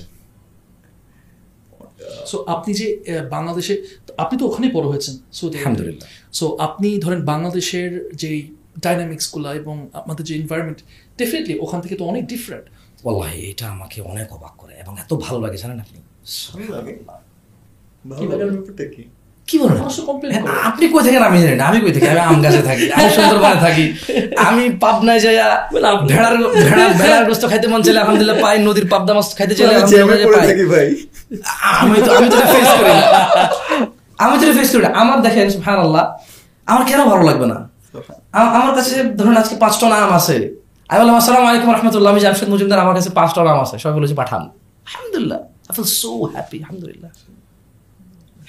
আপনি আহ, বাংলাদেশে যখন দারুণ লাগে আমার কাছে দারুণ তো আপনি কি কি চ্যালেঞ্জেস ফেস করছেন? কারণ এটা তো আপনার জন্য একটা ডিফারেন্ট আমি তেমন কাউকে চিনি নেই জন্য চ্যালেঞ্জ ফেস করতে হয়নি আমি তেমন কাউকে সত্যি কথা বলতে কি মানে ফেস টু ফেস আমি তেমন কাউকে চিনি না। তো এই জন্য আমার কোনো চ্যালেঞ্জই আসলে ফেস করতে হয়নি। এবার আসেন আসলে ঘরের বাজার যদি আপনি হয়তো উদ্দেশ্য যে ঘরের বাজারের এই কাজগুলো করতে কি চ্যালেঞ্জ একটা চ্যালেঞ্জ আছে। সেটা হচ্ছে আমি চাইলে অনেক কিছু করতে পারি না। আমি জানি না কালকে কি হবে আল্লাহ আলম। আমি জানি না বিজনেস মোটিভেশন কোন দিকে যাবে মোটিভ কোন দিকে যাবে। ধরুন আমি যদি একদিকে বলি যে ঠিক আছে আপনি বাজারের অন্য অন্য তেলের তুলনায় সরিষার তেলটা আপনার স্বাস্থ্যের জন্য ভালো। যদি কোনো তেলই ভালো না এটা আমি মনে করি। আমি না নিউট্রিশনটা বলে কোনো তেলই ভালো না। তবে যেহেতু মানুষ তেল খায় অন্য অন্য তেলের তুলনায় সরিষার তেল ভালো। সরিষার তেলের মধ্যে যদি যেটা কোল্ড প্রেস এবং দেশি দানা সেটা স্বাদও ভালো মানের দিক থেকে আরও উন্নত। আমি যখন একদিকে আপনার স্বাস্থ্য সচেতন সচেতনতার জন্য আপনাকে বলব যে কাশি হলে ঠান্ডা লাগলে কেন আপনি ওষুধ খাবেন? একটু মধু খান। কুসুম গরম পানি দিয়ে লেবু দিয়ে। আমি যখন এটা বলব আপনাকে, যখন আমি বলব যে আপনি ক্রিম হানি খান, আপনার যদি গ্লুকোজটা লো হয়ে যায়, আপনার যদি মানে হঠাৎ যদি পাওয়ারলেস মনে করেন, নিজেকে যে দুর্বল লাগতেছে। আপনি এক চামচ ক্রিম হানি নেন, কুসুম গরম পানি নাড়েন, খান। ইনস্ট্যান্ট গ্লুকোজ পাবে আপনার শরীর। আমি যখন আপনাকে হেলথ বেনিফিট বলব, আর যখন আমি আর্টিফিশিয়াল রং দিয়ে কিছু বিক্রি করব, তখন আমার কাছে মনে হয় যে নৈতিকতা বিরোধী। এই জন্য আমার ঘরের বাজার প্রোডাক্ট খুব কম। এমন না যে মানে হুজুরের মধু বেচে না, আমার আমার তো জানতে হবে, আমি যা বিক্রি করতেছি তার সোর্স আমি জানতে হবে এবং যদি আমার কাছে সোর্স থাকে ভালো আমি I can sell anything as far as it's হালাল বাট অথেন্টিক সোর্স থাকতে হবে। অ্যান্ড অলসো আমি পারি কিনা বা আমরা পারি কিনা। বেচা আমার কাছে বেচা দেখ, সারা পৃথিবীর মানুষের কাছে যদি বেচা কঠিন মনে হয় সুবহান আল্লাহ পবিত্র। আমি জামশেদ মজুমদার দুই বছর, আমি ব্যবসায়ী নিজেকে মনে করি না, কারণ আমি ব্যবসার বাবা বুঝি না। আমি মনে করি যে বিক্রি করা খুব সহজ। মানে বুঝেন আপনি আপনি দেখেন, একজন বলতেছে যে, অমুক পণ্যে ভেজাল, তমুক পণ্যে ভেজাল। বিচার বেচা হচ্ছে রাইট তা আপনারটা তো ভালো দৌড়াবে। মানে এটা সিম্পল লজিক না? সিম্পল লজিক না? ইয়াবা বেচা হয় সরি আমি যদি বলা উচিত না, গাঁজা বেচা হয়। বুঝি তেল বেচা হবে না। এই দেশের মানুষ মানে যারা ব্যবসা করবে, তারা কেন মোটিভ পায় না আমি বুঝি না। মানে ইয়াবা বেচা হয় গাঁজা বেচা হয় মদ বেচা হয় মানুষের ইজ্জত সম্মান বেচা হয়। বুঝি আম বেচা হবে না মধু বেচা হবে না তেল হয় না এটা তো এটা তো ভালো জিনিস। এটা তো দৌড়াবে আরও। এখন এগুলোর মধ্যে যারা ভেজাল ভেজালগুলোও বিক্রি হয় খুব কম্পিটিশন করে। আমি তো ভালো করি। ইনশাল্লাহ দৌড়াবে। ইনশাআল্লাহ। ইনশাআল্লাহ। আল্লাহ সহজ করুন না এখানে এবং সাকিব ভাই আপনার কাছে প্রশ্ন যে যে মানে আপনাদের তো কম্পিটিটার অনেক আছে সেম ফিল্ডে অনেক কম্পিটিটর আছে। মানে ও আপনারা কেন অন্যদের থেকে একটু আলাদা এবং কেন আপনারা এত আগিয়ে এগিয়ে আছেন? হোয়াট ইউ থিঙ্ক শুরুতেই যে কথাটা আমি বলছিলাম মূলত যে আমরা আসলে এই ফিল্ডেরই না বেসিক্যালি আমরা এই ফিল্ডেরই না। গল্পটা বললে আপনি বুঝতে পারবেন। একটা সময় ছিল যখন আমরা দই নিয়ে আসছিলাম যেটা আমি কিছুক্ষণ বললাম। তা আমাদের তো আসলে উদ্দেশ্য ছিল যে একটা দোকান নেওয়ার। ওই অ্যাবিলিটিটা তখন ছিল না আর কি। আমরা কিছু দই নিয়ে আসছিলাম। একটা প্লেস ছিল সেখানে রাখলাম। শুরুটা বলছি আপনাকে। তা আমরা ওই এরিয়াতেই দশ বারো বছর থেকে থাকি। দোকানদার পরিচিত, এলাকার দুইজন মানুষ পরিচিত। তা আমরা প্রথম ওই চ্যালেঞ্জটা নিলাম। একটা দই নিলাম দিয়ে বললাম যে, ভাই, এটা বগুড়ার দই, খান। তো কত টাকা? আড়াইশো টাকা। এখন মসজিদের সামনে কিছু দই বিক্রি হয়, জুমার পরে। খুবই কম দামে। কেউ আমি দই নিয়ে আসছি সেই জন্য নিছে। কেউ চিন্তা করছে যে মুখ চেনা আছে না নিলে লজ্জা লাগে নেই। সেভাবে নিছে? কেউ নিছে কিন্তু আমাকে ওই ফিল দিছে যে নিতাম না শুধু তুই নিয়ে আসছো সেই জন্য নিছি। আমার বন্ধু বলল যে তোর খায় দেওয়ার কোনো কাজ নাই। তুই লাস্ট পর্যন্ত এগুলো শুরু করছিস। তো এই হচ্ছে যে আমাদের জার্নি একটু অ্যাড করি। আমি যে বললাম আমার ভাইয়া আমাকে বললো যে তুই বিশ লাখ টাকা দিলে অজ্ঞান হয়ে যাবি তোর দুই লাখ দিচ্ছি বসে বসে খা ও কিন্তু সিরিয়াসলি ছিল বাট আমি নিই ওনার সেম ওনার ওনার আব্বাকে যিনি বলবে যে আমাকে দুই লাখ টাকা দেন আমি বিজনেস করি পরে ওনার একটা বাইক ছিল স্বাভাবিক পরে আমার এক- আমাকে আমার এক friend Indian friend Saudi Arab পরিচিত जमशेद क्या कर रहा है तू आजकल मैं सुना है तेरा कुछ मतलब क्या कर रहा है बे तू अब আমার একদম ছোটবেলার ফ্রেন্ড ফওয়াজ নাজির না বললেই নয় ওর কথা বলা লাগবে হ্যাঁ আল্লাহকে বরকত দিক अब क्या करूं बे कुछ नहीं है कुछ करूं पैसे चाहिए कितने चाहिए तुझे मुराद आ- আমার ভাই বা ওদের নাম নেই ও তো সবাইকে চেনে हाँ वो कह रहा कि बीस लाख दे- देगा तो मैं बह- मतलब मैं अपनी जगह में नहीं रहूंगा मैं भेजता हूँ तुझे कितना चाहिए मैं बोला, दो लाख दो लाख तो होना चाहिए भाई कि कुछ करूं আমরা উনি ওনার বাইক তখনও বেঁচে নাই কারণ আমার টাকাটা তো ম্যানেজ হচ্ছে না বা উনিও ব্যাগটা বেচবে কিনা, সিদ্ধান্ত নেবে কিনা। ঠিক আছে, কারণ এখন একটা অফিস তো লাগবে অফিসের এই দেশে অ্যাডভান্স দিতে হয়। আমি সৌদি আরব তো অ্যাডভান্স দেওয়া লাগতো না। ছ মাসের ভাড়া দিয়ে দেবো কিসের অ্যাডভান্স এখন আমি দেখলাম যে আমি তো এত ইউজ টু বিন এগুলো নিয়ে। এখন ওই অ্যাডভান্স দিল তো ওর মিটার আছে, ওর এই আছে, ওর একটা অফিসে গ্লাস লাগা। অফিসটা খুব পছন্দ ছিল আমাদের, যে ভাই এটা নিতেই হবে যেমনি হোক। এখন এটা নেওয়ার জন্য ওনার বাইক বেচতে হবে। আমার ফ্রেন্ড আমি বিকালবেলা কথা বললাম লাখ, দু লাখ, হতা তো আর কুছ বানতা। ট্রাই করতা কুছ মে সুবহানাল্লাহ আমরা ফিরে আসছি। ভাইয়ের অ্যাকাউন্ট দিয়েছিলাম আমার তখন ব্যাংকের অ্যাকাউন্ট নাই। টং করে ভাইয়ের অ্যাকাউন্টে মেসেজ আসলো যে দুই লাখ টাকা অ্যাডেড হ্যাঁ ভাই বলেছে কি তোমার বন্ধু দিছে মনে হয়? বাস সঙ্গে সঙ্গে বাইকটা বেচা শুরু মানে ওখান থেকে আর কি। ওই যে ওনার ফ্রেন্ডের যে প্রোডাক্টটা রাখার জায়গা ছিল না। দইটা যে নিয়ে আসছিলাম এটা রাখার জায়গা ছিল না। তো একটা মসজিদের মার্কেট ছিল ওখানে বললাম যে একটা দোকান আছে দুই লাখ টাকার অ্যাডভান্স লাগবে। ওই দোকানটা আমার ডেকোরেশন করা ছিল অনেকটা। যেটা এখনও আছে লাইভে দেখা যায়। প্রায় সময় চট্টগ্রামের ওই দোকানটা হ্যাঁ অনেকগুলো প্রোডাক্ট দেখা যায়। হ্যাঁ। ওই অফিসটা ওনার বাইক বিক্রি করে আমার ফ্রেন্ডের টাকা পাঠানো। তো ওটা দিয়ে আমাদের শুরু এবং যেটা আপনি বলছিলেন যে আসলে এই মার্কেটে অনেক কম্পিটিটর আছে আমরা কীভাবে আগে আছি বেসিক্যালি এই মার্কেটে কম্পিটিটর আছে এটাই আমরা জানি না। সিরিয়াসলি। আমরা জানি না এটা। আমি হিস্ট্রিটা আপনাকে বলি। তো একটা সময় থাকে না যখন আপনি এরিয়ার সবাই দই খেয়ে ফেলছে। এখন আপনি কি করবেন? এটা তো দই এটা তেল না তো আপনি প্রত্যেক মাসে নেবেন আমার থেকে। তাহলে আপনি আমার থেকে আজকে একবার চিন্তা করলেন যে সাকিব এটা দই নিয়ে আসছে আচ্ছা ঠিক আছে লাগবে না। তাহলে রাখি একটা। রাখলেন। আমি কি আপনার কাছে কালকে যেতে পারব? পরশু আবার পারব? পারব না। এখন আপনি কি করবেন? তো তখন একটা চ্যালেঞ্জ আসছিল আমাদের। এরপরে আমরা মাঝখানে আরেকটা কাজ করছিলাম। মসজিদে জুমার পর আমরা একটা টেবিল দিয়ে ওখানে কিছু দই বিক্রি করতাম আহ, মসজিদে থেকে জুমার শুরু পরে হতে বের। হতো। হ্যাঁ দশটা থেকে। ওই যে মধুগুলা নিয়ে আসছিলাম। হ্যাঁ। এটা দিয়ে শুরু হলো। দেন একবার আমার মনে আছে সবচেয়ে আমাদের ইতিহাসের সবচেয়ে বেস্ট সেল বলি আপনাকে আজকে। মানে যেটা দিয়ে আমরা ব্যক্তিগতভাবে খুব খুশি ছিলাম পারিবারিকভাবে খুব খুশি ছিলাম। ঈদে মিলাদুন নবী চট্টগ্রামে খুব জমজমাট করে পালন করা হয়। এক জুমার সময় ওখানে আমরা গিয়েছিলাম এবং ওখানে আমরা সকাল থেকে একটা ভালো সেল করছিলাম। মানে এটা হচ্ছে যে কি আপনি যদি আমি তো আপনাকে যদি অ্যামাউন্টটা বলি তাহলে আপনি বলবেন যে অ্যামাউন্টটা নাথিং বাট সেলটা আমাদেরকে খুব মোটিভেট করছিল। আমরা প্রায় আঠারো হাজার তিনশো টাকার মতো একটা অ্যামাউন্ট আমরা ওই দিন বিক্রি করছি। এবং বাসায় এসে পারিবারিকভাবে সবাই গুনছি টাকা। এবং পুরো টাকা বিরিয়ানি খেয়ে ফেলছি। একটা- ছোট ভাই নিছি যে তুমি একটু ডেলিভারি ডেলিভারি করবা? দই আবার আমার একটু সাইকেল টাইকেল চালানোর শখ ছিল আগে। পোলাপান আমি সব এলাকায়। চিটংয়ে যে এলাকায় থাকতাম ওনাদের বাসার পাশে তো জামশেদ ভাই দই নিয়ে আসছে। পোলাপান সব পিসি পিসি করে। কারণ সন্ধ্যা হলে একটা ভাঙে খাওয়া দিতাম। বেচা হোক না খাইবো সমস্যা কি? ওই দিন যে আঠারো হাজার টাকা সেল হয়েছে আমরা একটা নতুন কি হোটেল খুলছিল চিটং আমার নাম মানে এটা আমাদেরকে আসলে এত অস্বাভাবিক আনন্দ দিছে এটা বলার মতো না। এরপর আমরা যেটা করলাম যে আর নাই মানে এই- সুযোগগুলো বা এই সিচুয়েশনগুলো কাভার করা যাচ্ছে না তখন হঠাৎ করে মনে হলো যে এখন তো আসলে সেলস করার জায়গা নাই এটা জায়গা তো লাগবে। তো তখন ফেসবুক একটা চিন্তা করলাম যেটা একটা পেজ করি ফেসবুকে এই- এখানে একটা- এখানে একটা কথা বলি। আমরা দেখেছি কিছু লোক ভার এভাবে কাঁধে করে নিয়ে যায় নিয়ে গিয়ে দই বিক্রি করে একশো বিশ টাকা তিরিশ টাকা। কিন্তু আমরা যখন ওখানে গেলাম মানে এটা তো আমাদের একদম স্টার্টের কথা বলতেছি। আমরা গেছি বগুড়া। শেরপুর। তো সেখানে আমরা দেখেছি যে সেখানেও আসলে পঞ্চাশ ষাট টাকা থেকে শুরু করে দুশো আড়াইশো টাকা তার তৈরি ওখানেও আছে। হ্যাঁ। মানে মানে ফ্যাক্টরি মেড ওখানেই আছে আড়াইশো টাকা দামের। তো কিছু লোকের মনে সংশয় ছিল যে বগুড়ার দই খুব স্বাদ শুনছি বিখ্যাত এইটা যদি অরিজিনাল পাইতাম ওই পোকা আমাদের মাথায় ঢুকছে। অরিজিনাল আমরা দেবো। আর আমরা তো বুঝি অরিজিনাল কিছুই করা লাগবে না খালি যাব নিজে খাইতে বলব যে এই দিস না এই দিস না এইভাবে বানা। এটা তো অরিজিনাল হয়ে গেছে আর কি?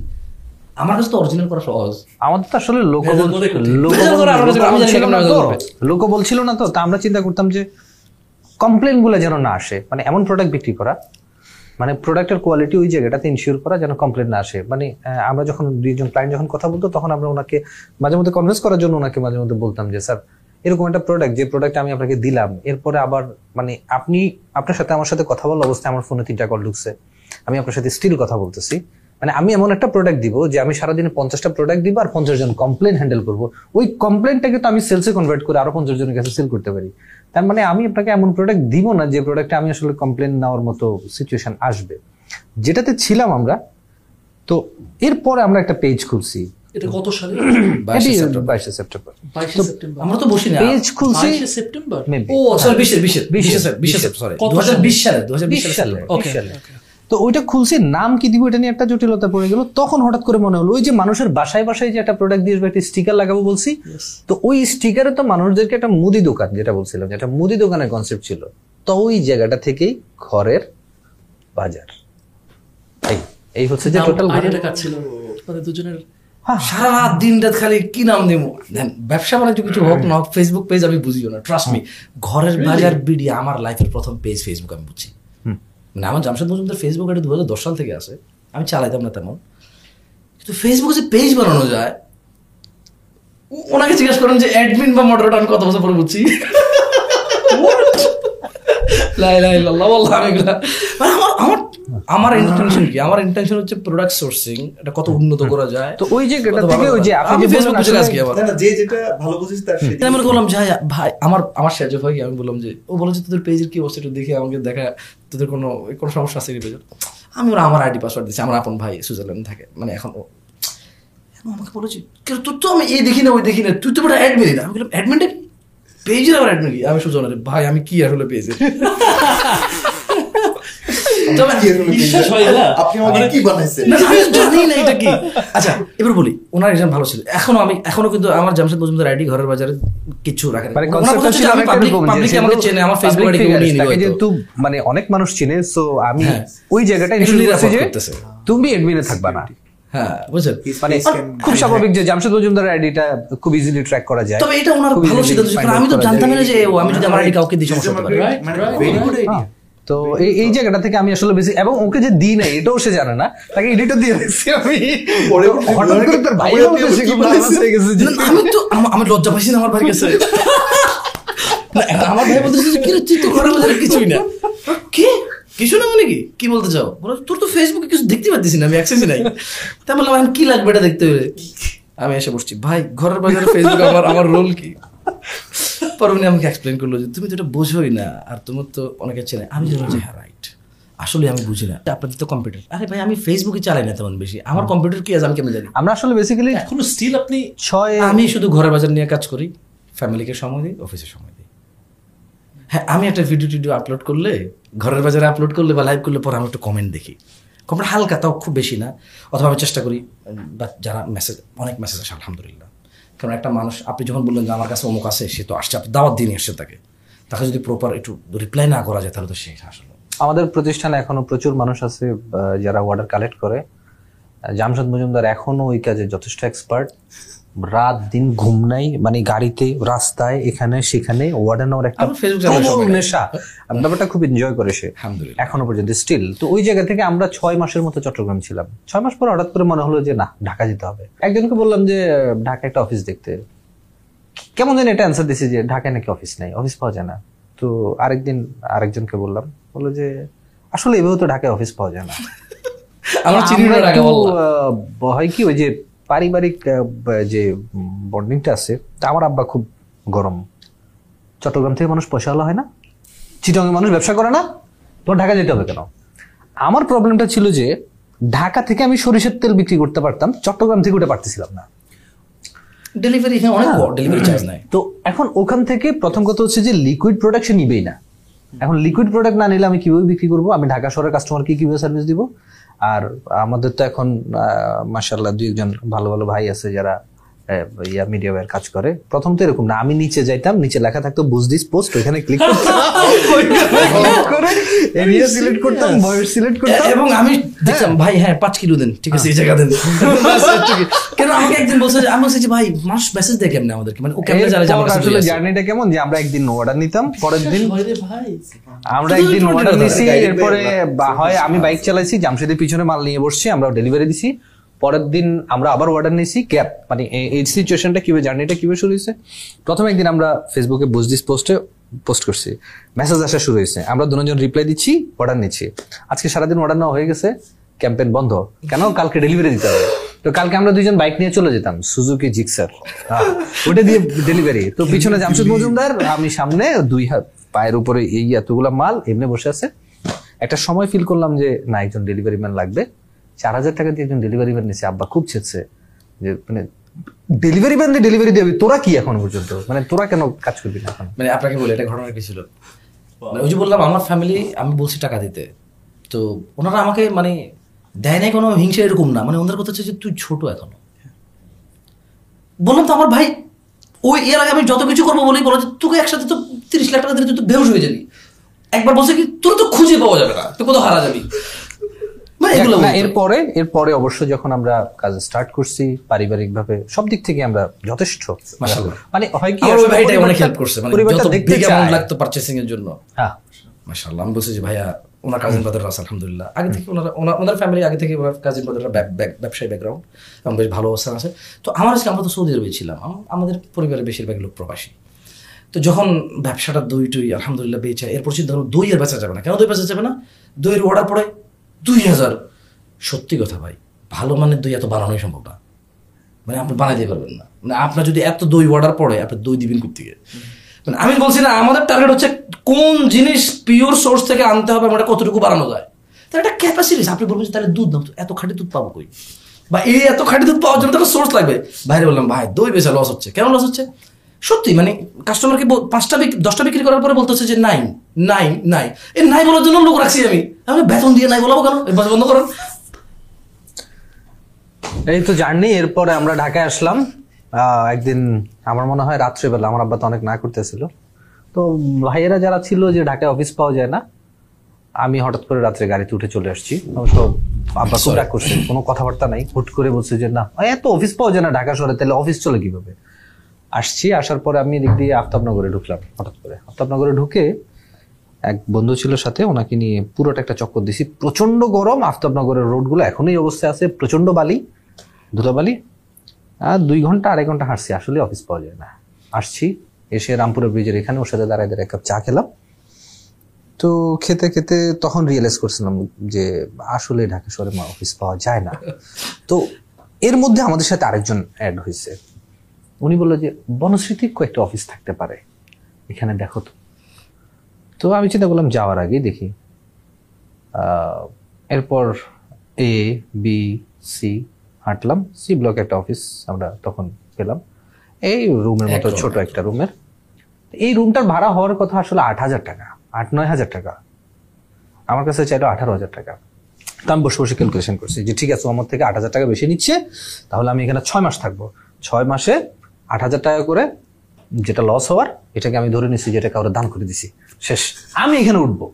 এখানে ওঠার পর দেখা যাবে। এরপর অবশ্য আমরা তিনটা অফিস এখনও পর্যন্ত চেঞ্জ হয়ে গেছে। ওই অফিস অনেক আগেই ছেড়ে দিছি এখন এরপর থেকে আমরা আসলে এখনও পর্যন্ত মার্কেটে কি আছে কে কীভাবে কাজ করতেছে এটা আমাদের ভুল হতে পারে। আমাদের হয়তো এটা উচিত কিনা আমরা তাও জানি না। বাট আমরা পিছনে তাকানোর সুযোগ পাই নাই কখনো। তবে একটা কথা বলি। আমি বলি। আমরা দৌড়াইছি পাবনায় আমরা দৌড়াইছি সুন্দরবনে এখনও পর্যন্ত স্টিল আমরা এরপরে এসে আবার নিজের লোক যারা আছে ওদের সাথে কথা বলতেছি। এখনও পর্যন্ত আমরা এরকম কোন সিচুয়েশনে পড়ি নাই যে যে কারণে বা এরকম কোন রিজন আমাদের সামনে আসে নাই। যে রিজনে আমি চিন্তা করব যে আমার পাশে আরেকজন বিজনেস করতেছে এবং ও কি করতেছে আমার দেখার দরকার। এরকম এখনও পর্যন্ত কোনো রিজন হয়তো আমি এই বিষয়ে জানি না বাট আমার কাছে এখনও পর্যন্ত একটা কথা বলি ইন্টারেস্টেড এটা খুব ইন্টারেস্টেড আমি মনে করি প্রত্যেক ব্যবসায়ীর এটা জানা। দরকার যেহেতু আপনি প্রশ্ন করছেন, তো এখন কথা মনে করতেছে দেখেন, আপনি যদি কোল্ড প্রেস সরষের তেল নিয়ে কাজ করতে চান, আপনি খুব বেশি পারবেন না। তার মানে একশো জন দোকান দোকান ব্যবসায়ী হওয়া উচিত। যেহেতু মানুষ এটা নিতে চাচ্ছে, আমি সবাইকে সার্ভিস দিতে পারব না। মানে আপনার দশটা ঘানি আছে, আপনি চাইলে একসাথে আগামীকালকে আরও দশটা ঘানি বসাতে পারতেছেন না। কারণ কারিগর, মিস্ত্রি লেবার আপনি আপনি আপনি ঘানি অ্যারেঞ্জ করে ফেলতে পারবেন। আপনি বিদ্যুৎ অ্যারেঞ্জ করে ফেলতে পারবেন মার্শাল্লাহ ডিজিটাল দেশে বিদ্যুৎ অ্যাভেল আপনি সামহ ম্যানেজ করতে পারবেন বিদ্যুৎ। সামহ আপনি একটা ফ্যাক্টরির জায়গা ম্যানেজ করে ফেললেন, কিন্তু একজন দক্ষ কারিগর আরও কিছু লেবার একটু টাফ ওগুলো ডিল করা ট্রাস্ট মি খুবই টাফ তো ধরুন, আমি কেন কাউকে হিংসা করব? দরকার আছে? আচ্ছা ওকে আমার কাছে এক লাখ লিটার তেল আছে এক্সাম্পল তো বাংলাদেশে তো কয়েক লাখ লিটার তেল মানুষের লাগে, তো আমি কি সবার সার্ভিস দিতে পারব? আমার টার্গেট আমি সবাইকে সার্ভিস দিব, ঠিক আছে? আমি একটা, আমি আশা রাখি যে বাংলাদেশের সবার ঘরে আমার কাঠের ঘানি ভাঙা কোল্ড প্রেস সরষের তেল হবে। অ্যাটলিস্ট ওই লোক যে যে সেফ ফুড চিন্তা করে। অ্যাটলিস্ট ওই লোক যে মনে করে যে, ঠিক আছে অস্ট্রেলিয়ান মধু অনেক খেলাম আমরা বাংলাদেশে জন্ম হওয়া মানুষ। এদেশের ভৌগোলিক অবস্থানে আমাদের আমাদের আমাদের আমাদের সব কিছু এনভায়রনমেন্ট এখানকার। সো এখানকার যে এনভায়রনমেন্টে আমি বেড়ে উঠছি, এখানকার সংগ্রহকৃত মধু আমার বডি বেশি অ্যাকসেপ্ট করবে। যারা এটা মনে করে তাদের জন্য। কিন্তু আমি একজন সবাইকে সার্ভিস দিতে পারব না। তার মানে এখানে আসলে আমরা কম্পিউটার কেন মনে করব? আমরা ওয়েলকাম জানি সবাইকে, সবার আসা উচিত। তবে অবশ্যই অবশ্যই মানে কাজের কাজের সীমা নির্ধারণ করা উচিত। আশা থাকবে আমি পুরো পৃথিবী জয় করব। আমি আশা রাখি, ইনশাআল্লাহ, আল্লাহ আল্লাহ সহজ করুক। কিন্তু অতটুকুই করতে হবে, কতটুকু আমি পারি? আমার আশা হচ্ছে আমি পুরো পৃথিবী জয় করব, ইনশাআল্লাহ। অবশ্য এরকম আশা বহুত দিন করি না কি, হঠাৎ ধরেন ওকে কেউ বলল বললাম, ঠিক আছে। কারণ এত সময় আছে এরকম চিন্তা করা, পুরো পৃথিবী জয় করব, এই সময় ভালো কিছু করা যায়। চিন্তা তো চিন্তায় চিন্তা কোনো কাজেরই আসে না আসলে। তো আবার অনেকে চিন্তা কাজে আসে ওগুলো ভিন্ন লেভেলের লোক আমি ওই লেভেলের না। তো ধরেন আমার কথা হচ্ছে আমি কতটুকু কতটুকু আমি মানে কেপেবল তো আসলে এই মানে সেফ ফুডে অনেকের আসা উচিত আমি মনে ট্রাস্ট মি আপনারা তো বলে যে হুজুর কেন মধুর আমি মনে করি যারা স্টুডেন্টরা মানে যারা আচ্ছা, একজন যদি হুজুর অপোজিট শব্দটা কী হবে? আপনি যখন হুজুর বলছেন তখন একটা অপোজিট শব্দ থাকা দরকার এটা তাকে না না না প্লিজ প্লিজ না না না আপনি যখন বল আম দেখা না না না ভাই না না না না প্লিজ বলেন না যেমন হুজুররা এটা করা কেন তাহলে হুজুর এটা অপোজিট বলি তাহলে আমি ছাত্র না কেন ছাত্র হবে ছাত্রের অপোজিট ছাত্র না হুজুর না না হুজুর অপোজিট হচ্ছে জেনারেল হ্যাঁ, যেমন।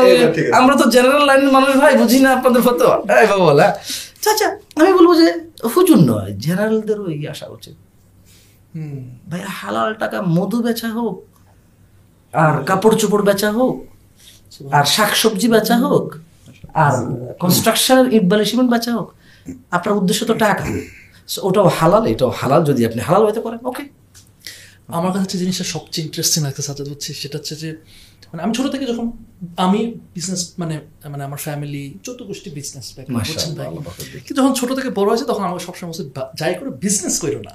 কেন করো না? কারণ এখানে এত করাপশন এত ভুল ভালো করো না ঠকাই দেবে মানুষজন। এটা আমাকে ছোট থেকে বলা হয়েছে। আপনার সাথে কথা বলছে এবং যখন আরও আপনাদের মতো মানুষজন যারা বিজনেস করতেছেন চেষ্টা করতেছেন উইথ পিউরিটি আমি যেটা বুঝতে পারছি। আপনারা বলতেছেন যে আমাদের মানে আমাদের কি বলব আমাদের ওয়েপেনটাই হইতেছে সৎভাবে ব্যবসা। সততাই হইতেছে আমাদের ওয়েপেন অন্যরা যখন আমাদের হাতিয়ারই হইতেছে আহ, আমরা আসলটা আমরা একটু সহজ করে দিই। বুদ্ধিমান লোক কি করে? বুদ্ধিমান লোক চিন্তা করে কোনটা চলবে রাইট হ্যাঁ। যখন সবাই ভেজালের মধ্যে সবাই বলব না কিছু মানুষ ভেজালের মধ্যে চিন্তিত। তো এখানে মানুষের চাহিদা কি এখন আসলে? ভালো। তা ভালো এটা তো একটা বুদ্ধিমান মানুষের একটা বুদ্ধিমান মানুষের- কাজ কি? তার কথা হচ্ছে যে কোন জিনিসটা চলবে এখন?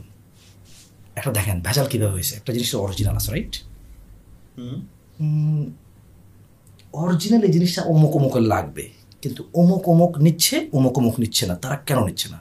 প্রাইসিং ইস্যু কি ইস্যু এবার একটা বুদ্ধিমান লোক চিন্তা করবে হ্যাঁ এটা কমা। কি করবি? আরে তুই হিমসাগর লোকে বাড়ি ফুট ঢুকাই দে হয়ে গেছে। হুম। খেজুর।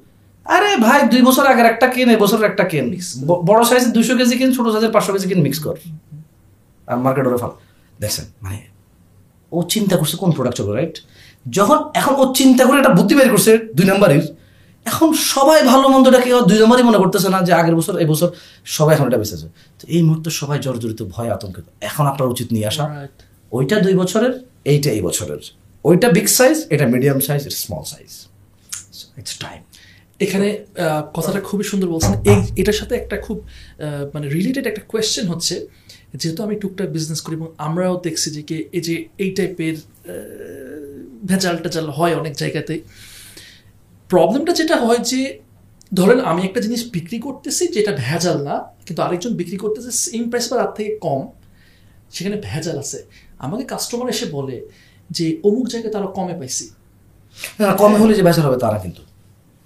ট্রাস্ট মি কম হলে যে ভেজাল না না এখানে আমি একটু বলি মানে কম মানে ড্রাস্টিক্যালি কম।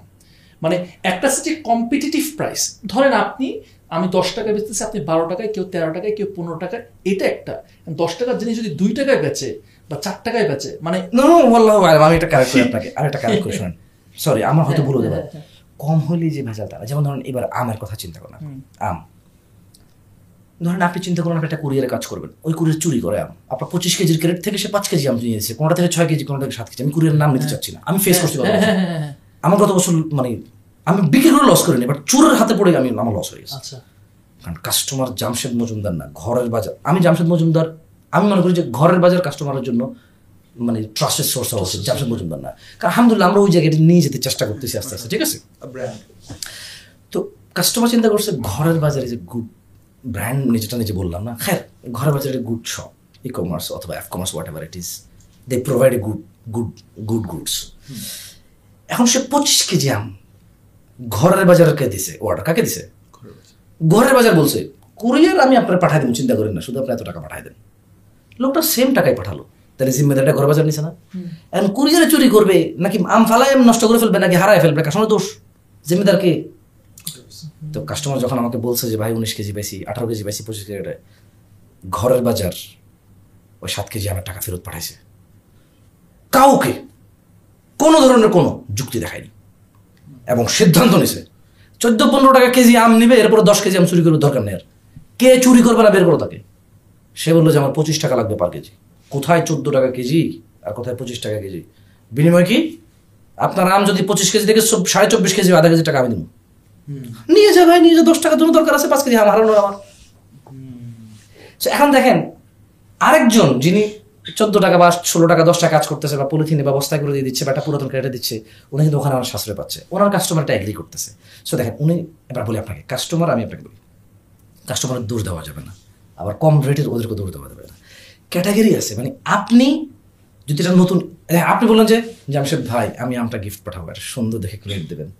ভাই আমটা সুন্দর করে এই সাজিয়ে দিবেন, একবার ভাঁজ ভাঁজ করে। একটু পেপার টেপার দিয়ে ভাই, দারুণভাবে দিন যাতে ভাই, আমার আম্মার জন্য দিব ভাই, আমি ইউরোপে থাকি, আমি আরবে থাকি ভাই। অনেক দিন হয়েছে ভাই, কিছু খাওয়াতে পারেন ওদেরকে। আপনার কাছে অনেক কিছুই দেখি, কিন্তু এগুলো আসলে আমি জৈতুনের তেল পাঠাই আমি সরষের তেল খাই না। উনি বলব উনি বলল যে উনি জৈতুনের তেল খাই সরষের তেল খাই না। তাহলে ওনার কাছে ব্যাটারটা আছে রাইট তো আম লাগবে বা খেজুর লাগবে। তো ওই সময় আসলে ঘরের বাজারে চুজ করতে হয়েছে, ঠিক আছে? আর সুন্দর করে দিতে হলে নতুন একটা ক্যারেট লাগবে। হ্যাঁ আপনি তো বাড়ি রাজশাহী আপনি আপনার বাড়ি জানেন যে রাজশাহী, জানেন। সব সেকেন্ড হ্যান্ড ক্যারেটগুলো চলে সবচেয়ে বেশি। আসলে এখানে দেখেন কেউ যদি বলে যে খুব স্বাভাবিক যে আমরা ইনটেক ক্যারেটগুলো দিচ্ছি এটা একটা ফ্যাক্ট আপনি দেখেন একটা কুড়ি যদি দশ চোদ্দ টাকা যদি কুড়িয়ে চার্জ নেয় একটা যদি পঁচিশ টাকা নেয় এগারো টাকা পার কেজি। পঁচিশ কেজির একটা ক্যারেটে কত টাকা পার্থক্য হলো? কত টাকা পার্থক্য? সাড়ে সাতশো টাকা একটা ক্যারেটের মধ্যে শুধু কুরিয়ার চার্জ। মানে এক ক্যারেট আমের ওজন আর যেটা তিনশো, টাকার মধ্যে যেটা সেটেল বাট অনেকে চারশো টাকায় করতেছে। বাট তো আমি মনে করছি যে যার কাস্টমার মেনে নিছে যার কাস্টমার মেনে নিছে এবং যে মানাইতে পারছে মাসাল্লাহ is a good dealer but আমার কাছে পার্সোনালি মনে হয় যে ঘরের বাজারে মানুষ ব্যাটারটা চায়। ওর কথা হচ্ছে যে, ভাই, আমার প্রত্যাশা আপনি ভালো জিনিস দিবেন। এক টাকা বেশি নেন। নিজেই বলতেছে। তার মানে বেশিও নেব না, কমও নেব না। সবাই যা পায় তা। খরচ অনুযায়ী খরচ।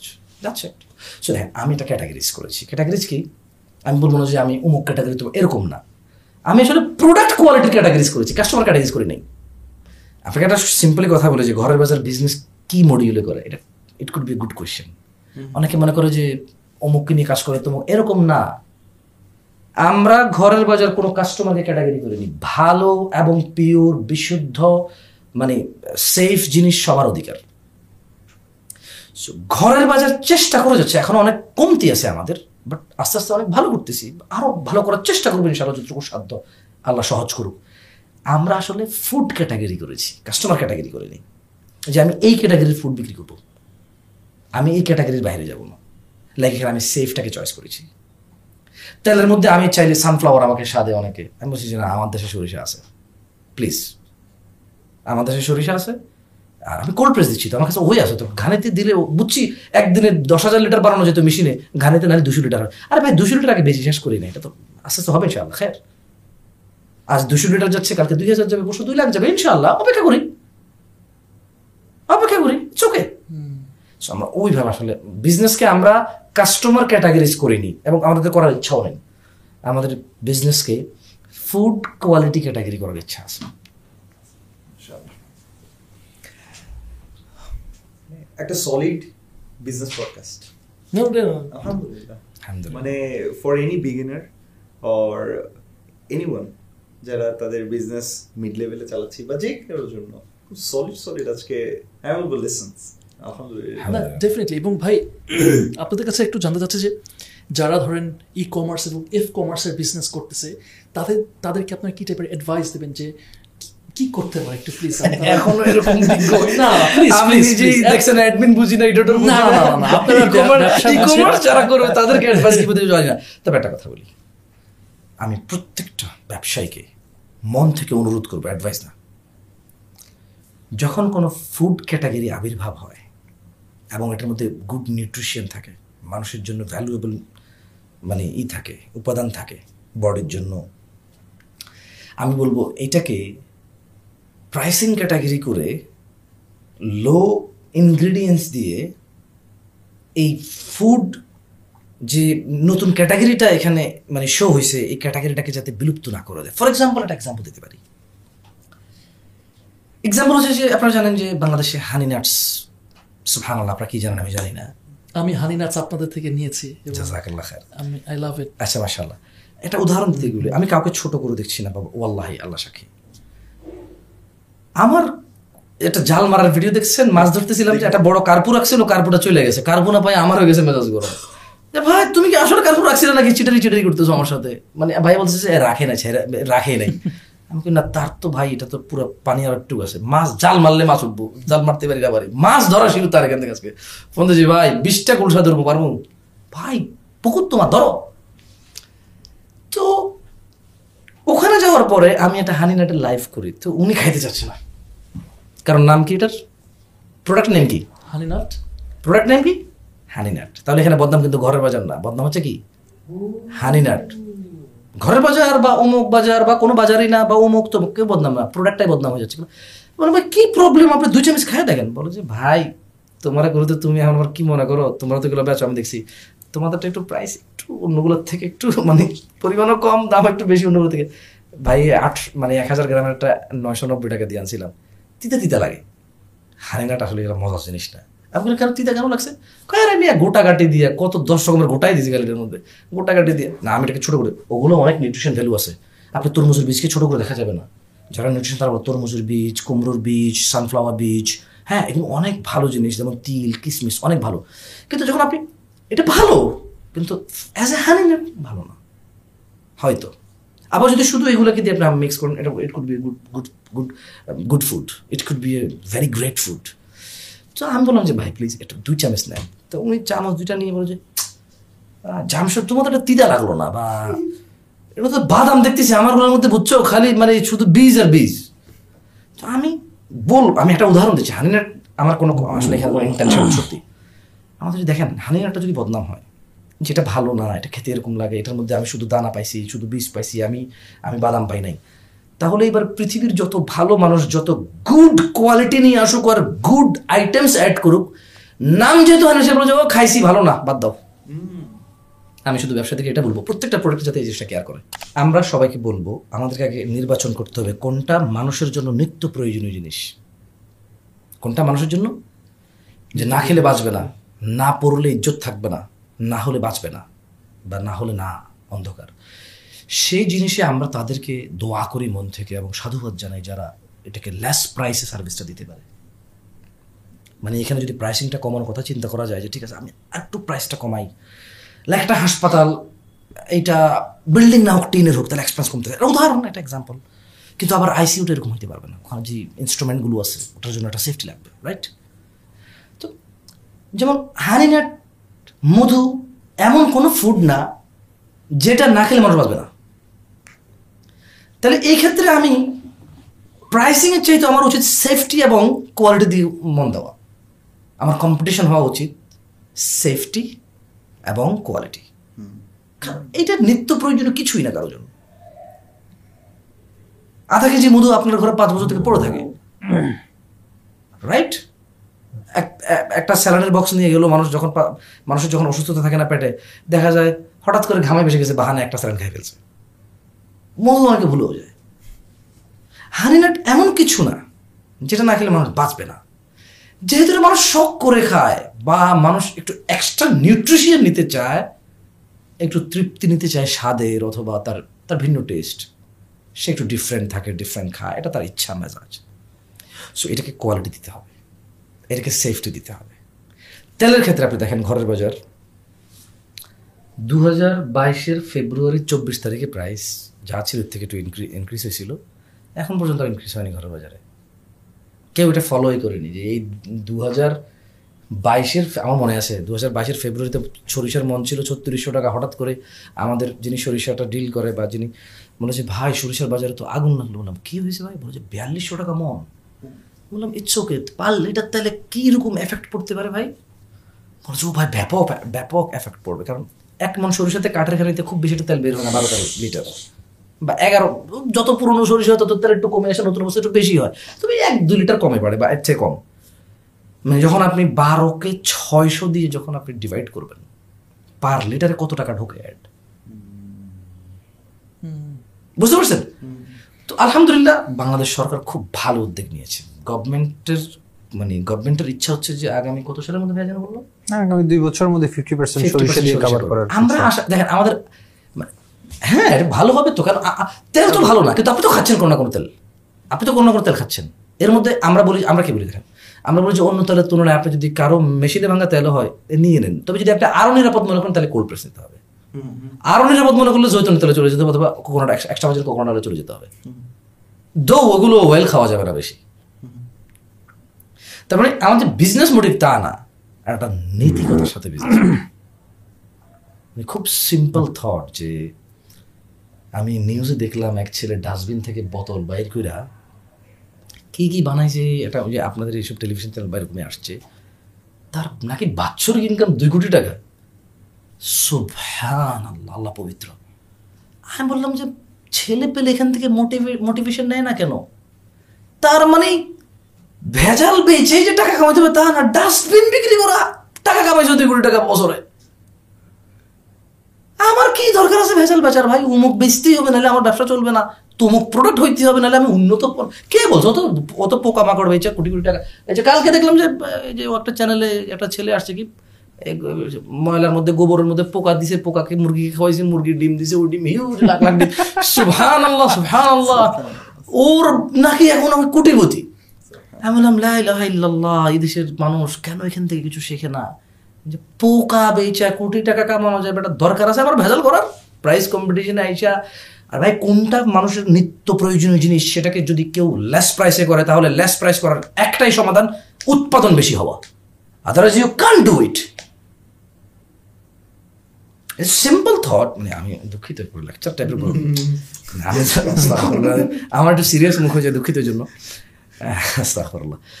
মানে মানে বুঝতেছি না। একটা জিনিসের কখনোই দাম কমবে না যদি এর যে অ্যাভেলেবেল চাহিদা এর চেয়ে যদি উৎপাদন বেশি না হয়। কথা বুঝতে পেরেছেন? বেসিক নাহলে নাহলে প্রাইস কমবে না। ধরেন একজন বলো যে ভাই আপনাদের মধুর দামটা বেড়ে গেল কেন? আরে ভাই পেঁয়াজের দাম আলুর দাম তেলের দাম সব বাড়লে মধু না মধু বেশি তোগুলো কিনবে? আমি ওরা যাই বলব যে দাও মধু বলব যে না বেড়ে গেছে। কি বলো কত সপ্তাহ নিয়েছে? ভাই বাজারের খবর আপনি জানেন না। হ্যাঁ? আমি সাইডটা করতে কিনবো এটা বেশি তো। একটা উদাহরণ। হ্যাঁ হ্যাঁ। আচ্ছা এখন মানে এখন যদি কেউ মনে করে যে একটা প্রশ্ন আপনারা পরে অ্যাড করে নিন ওকে আমি বলে দিচ্ছি। যদি কেউ মনে করে ই কমার্স মানে সস্তা সে একটা ভুল ধারণার মধ্যে আছে। যদি কেউ মনে করে অনলাইনে অর্ডার করা মানে সস্তায় পাওয়া সে একটা মানে একটা বড় ধরনের ধোকার মধ্যে পড়ে আছে তার নিজেকে রেখেছে। Online means easy e commerce means easy কিছু কিছু ই কমার্স আসছে বাংলাদেশের মানুষকে সস্তায়. দিবে। এখন গ্রামের মানুষও ধরে নিছে ভাই অনলাইনে বেশি তো দাম লাগে নাকি? আপনার কি দোকান ভাড়া আছে নাকি? নাকি অ্যাডভান্স আছে? আরে ভাই, যে ছেলেটা আপনাকে ওয়ালাইকুম সালাম দেয়, কেমন আছেন স্যার? কি লাগবে বলে? ওর বেতন আছে? একটা দোকানে দুই কোটি টাকা সেল করা যায় পাঁচজন স্টাফ স্টাফ দিয়ে। এইসব খাবার দাবার মানে পাঁচশো টাকা, সাতশো টাকা দামের জিনিস ই কমার্সে বেচতে হলে এর থেকে অনেক বেশি ম্যান পাওয়ার ইউজ করা লাগে এবং অনেক ভদ্র, নম্র বেশি আছে।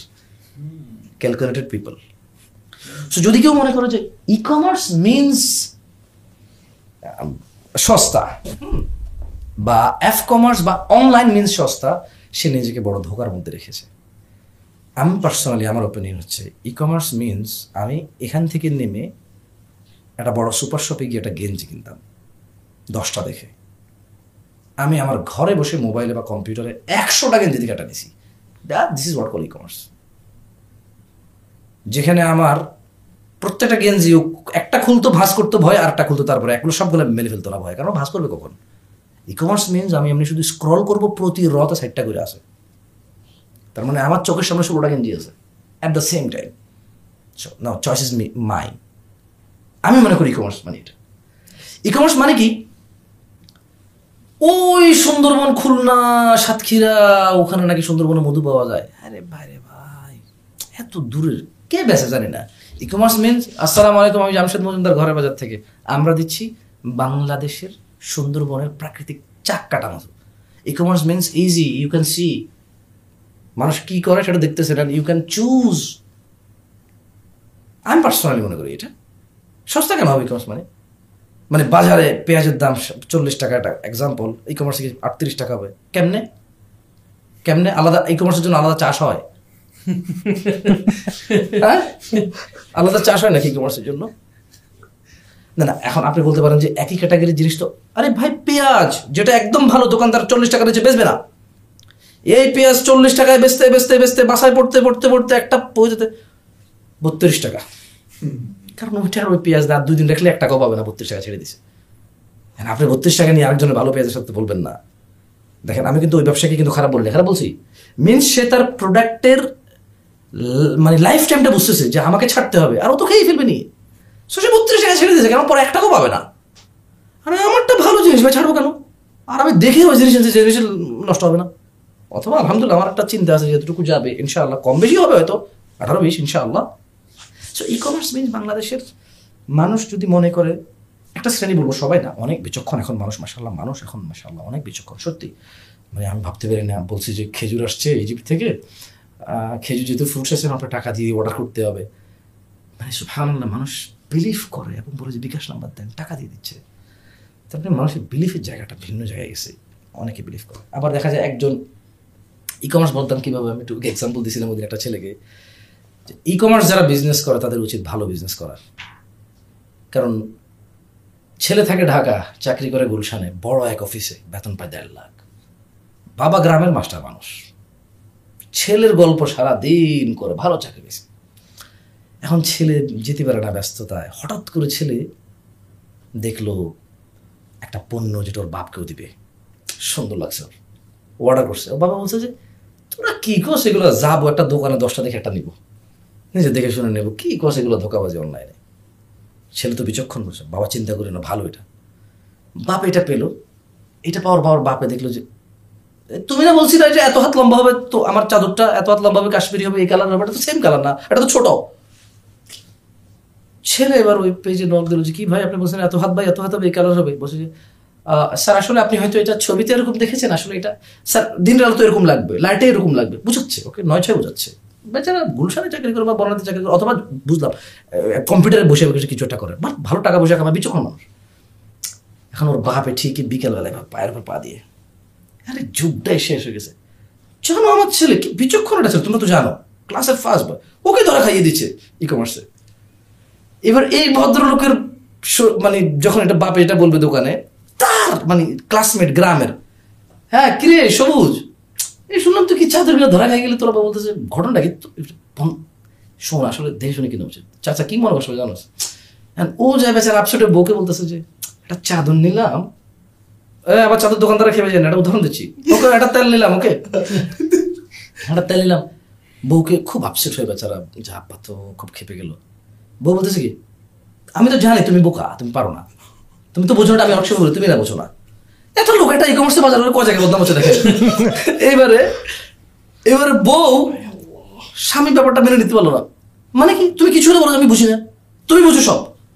দুই কথা হয়েছে, হঠাৎ করে মা, বউর মা কল করছে বা বোনে কল করছে। হ্যাঁ বল। এ কি হয়েছে? তোর কি কোনো সমস্যা নেই এভাবে কথা বলতেছিস কেন? আমি তো কল দিছি মাত্র। আরে বলিস না, তোর দুলা ভাই বা আপনাদের জামাই, মা হলে এ, বোঝে না কিছু খালি ধরা খাই দেখি। এই একটা চাদর কিনে আমার শ্বশুরে। মনের মুডটাই নষ্ট করে দিছে। এবার শ্বশুর, তার জামাই দেড় লাখ টাকা বেতন পায়। কত বিচক্ষণ জামাই। আচ্ছা এবার শ্বশুর শ্বশুর কি করল? শ্বশুর বলল যে শ্বশুর সামনে একজন বলতেছে যে, কাকা, এই জিনিসটা পছন্দ নেই দেখেন। কি রে কেমনে? আরে অনলাইন অর্ডার করে চলে আসব। দুধ দুধ দুধ তুই অনলাইন নামেছে আমাদের আমাদের রুকিয়ার জামাই। কত বিচক্ষণ ছেলে। তোমার ধরা খাওয়া দিচ্ছে, চাদর- দিয়ে বা তেল দিয়ে। একটা লোক একটা জায়গায় ধরা খায় কয় জায়গায় বদনাম। এবারে আসেন প্রবলেমটা কোথায়? ই কমার্স কতজনের কাছে বদনাম হলো? এই ভদ্রলোক পরের দিন অফিসে যাবে আপসেট মাইন্ডে কি ব্যাপার ভাই কি হয়েছে? আরে ভাই কোয়েন একটা পেজ সেই সেই দেখায়। খুব বড় বড় বলে এই মুখে গেছে তুমি একটা অর্ডার দিছি। ভাই জীবনটাই বেদিস আব্বা ওখানে কয়, বউ এখানে শাশুড়ি ফোন দিছে কি হয়েছে বাবা? পুরো অফিস তিনশো লোক কাজ করে। সবাই জানছে সবুজ সাহেবের চাদর করে ধরা গেছে ই কমার্স কত জায়গায় মানে একটা জায়গায় যদি ই কমার্সে কেউ ভুল করে এটা কত স্প্রেড আউট হয়। ই কমার্স যারা করেন প্লিজ এটা মাথায় রেখে আপনারা কাজ করবেন। এটা আমার বিলিফ যে এইভাবে মানে ই কমার্স এত বদনাম কেন হবে তাহলে তাহলে এত বদনাম কেন হবে? কারণ একটা মিস্টেক ই কমার্স না। সে আবার ফুস করে তার পোস্টে যে রিকমেন্ড হ্যাঁ ফালতু ফালতু রেখে দিছে। এখন কি হয়েছে রে? এটা তো ফালতু। আরে কি কর দাঁড়া আমি অর্ডার করি, ঘুরাম। এবার সে অর্ডার করে অমুক জায়গায় পাঠান। পাঠান করে সে রিসিভ করে না। আর এক আইডি দিয়ে অর্ডার করে, পাঠান। রিসিভ করে না, তার দেড়শো দেড়শো টাকা করে ডেলিভারি যাচ্ছে এবার আমি যখন আমার আমার, তুমি কোথায় হুন্ডা কিনবা, গাড়ি কিনবা দরা খাইবা, আমার তেল ফেরত আসবে, আমি ডেলিভারি চার্জ একশো টাকা করতে কেন? পাঁচ লিটার তেল বেশি আমার একশো তিরিশ টাকা লাভ থাকে? যে আমি তোমার আমি ডেলিভারি চার্জ দাও, তাহলে পাঠাবো পাঠাবো না। কারণ আমার তো জিনিস অরিজিনাল তুমি নিলে না রে তুমি তোমার যদি আপনার যদি লাগে আই ক্যান প্রোভাইড বাট ভাই আই হ্যাভ টু সার্ভাইভ আমাকে তো সার্ভাইভ করতে হবে। তেল বেচে তো আমার দেড়শো টাকা লাভ হবে না, দেড়শো টাকা কুড়ি থেকে মালটা ফেরত আসলে যে লস হবে। তো এখন ভাইয়া বল আমাদের রিয়েলিস্টিক কথা ভাই বলেছে, এই কাস্টমার এমন করো না। তুমি বেশি হ্যাপি ভাই কী করব ভাইয়া তেল ফেরত আসলে তো লস ভাই বলেছে, ঠিক আছে। একবারে উপজেলা গ্রাম পর্যায়ে ওখান থেকে লস হয়। ঢাকা সিটি চিটং সিটি বা জেলা সিটি মানুষেরা তো টাইম নেই যে ফেক অর্ডার করবে পাঠায় দেবে চোখে। তো উনি সিদ্ধান্তগুলো দেয়। দেখি আলহামদুলিল্লাহ রেশি অনেক কম ওয়ান পার্সেন্ট বাট সো আমি যে অ্যালোদারেশন করছি এইটার এক্সাম্পল দিছি ই কমার্স বদনাম হওয়ার। ইটস ট্রু একজনে ধোকা খাইলে ওর শ্বশুর বাড়ি ওর বাপের বাড়ি ওর শহরের অফিস পুরো ঘেরাম জানে সেই কমার্স এরপরে যেই শুনে অনলাইনে কিছু অর্ডার করছে বুঝবা বুঝবা। আচ্ছা না সে বলছে আরে না এরা খুব ভালো। আরে দেখছি ভালো তোমার। সরি এটা ওই মুরব্বী বসছে কিন্তু আমি বসে মানে না ওই মুরব্বী বসছে আমি বসে ওই- মানে ওই সবুজ রাব্বা বসছিল আহ, সে যাক। সুবহানাল্লাহ। লা ইলাহা ইল্লাল্লাহ। আপনার একটা বই লিখতে পারেন কিন্তু চাইলে বুঝছেন ও ভাই একটা বই লিখতে পারেন প্রশ্ন করলি যে ভাই ই কমার্স যারা ব্যবসা করবে তাদের জন্য কিছু বলার ভাই বলে আমি এগুলো কিছু বুঝি না। আপনি বলছেন যে আপনি বলছেন যে ওদেরকে সাজেস্ট করতে ওই যোগ্যতা আমার নাই। But I can give example অথবা অনুরোধ করতে পারি যে প্লিজ কোনো প্রোডাক্টকে বদনাম করা যাবে না।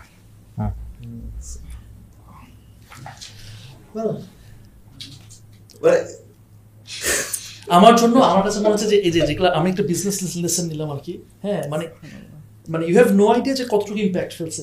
আমার উপর অনেক বেশি ইম্প্যাক্ট ফেলছে আপনাদের দুজনেরই কথাটা। মানে আপনাদের কোনো আইডিয়াও নাই। আমি আমি দর্শকের সামনে আসলে আমাদের আইডিয়া অনেক কিছু নেই বাট আলহামদুলিল্লাহ হয়।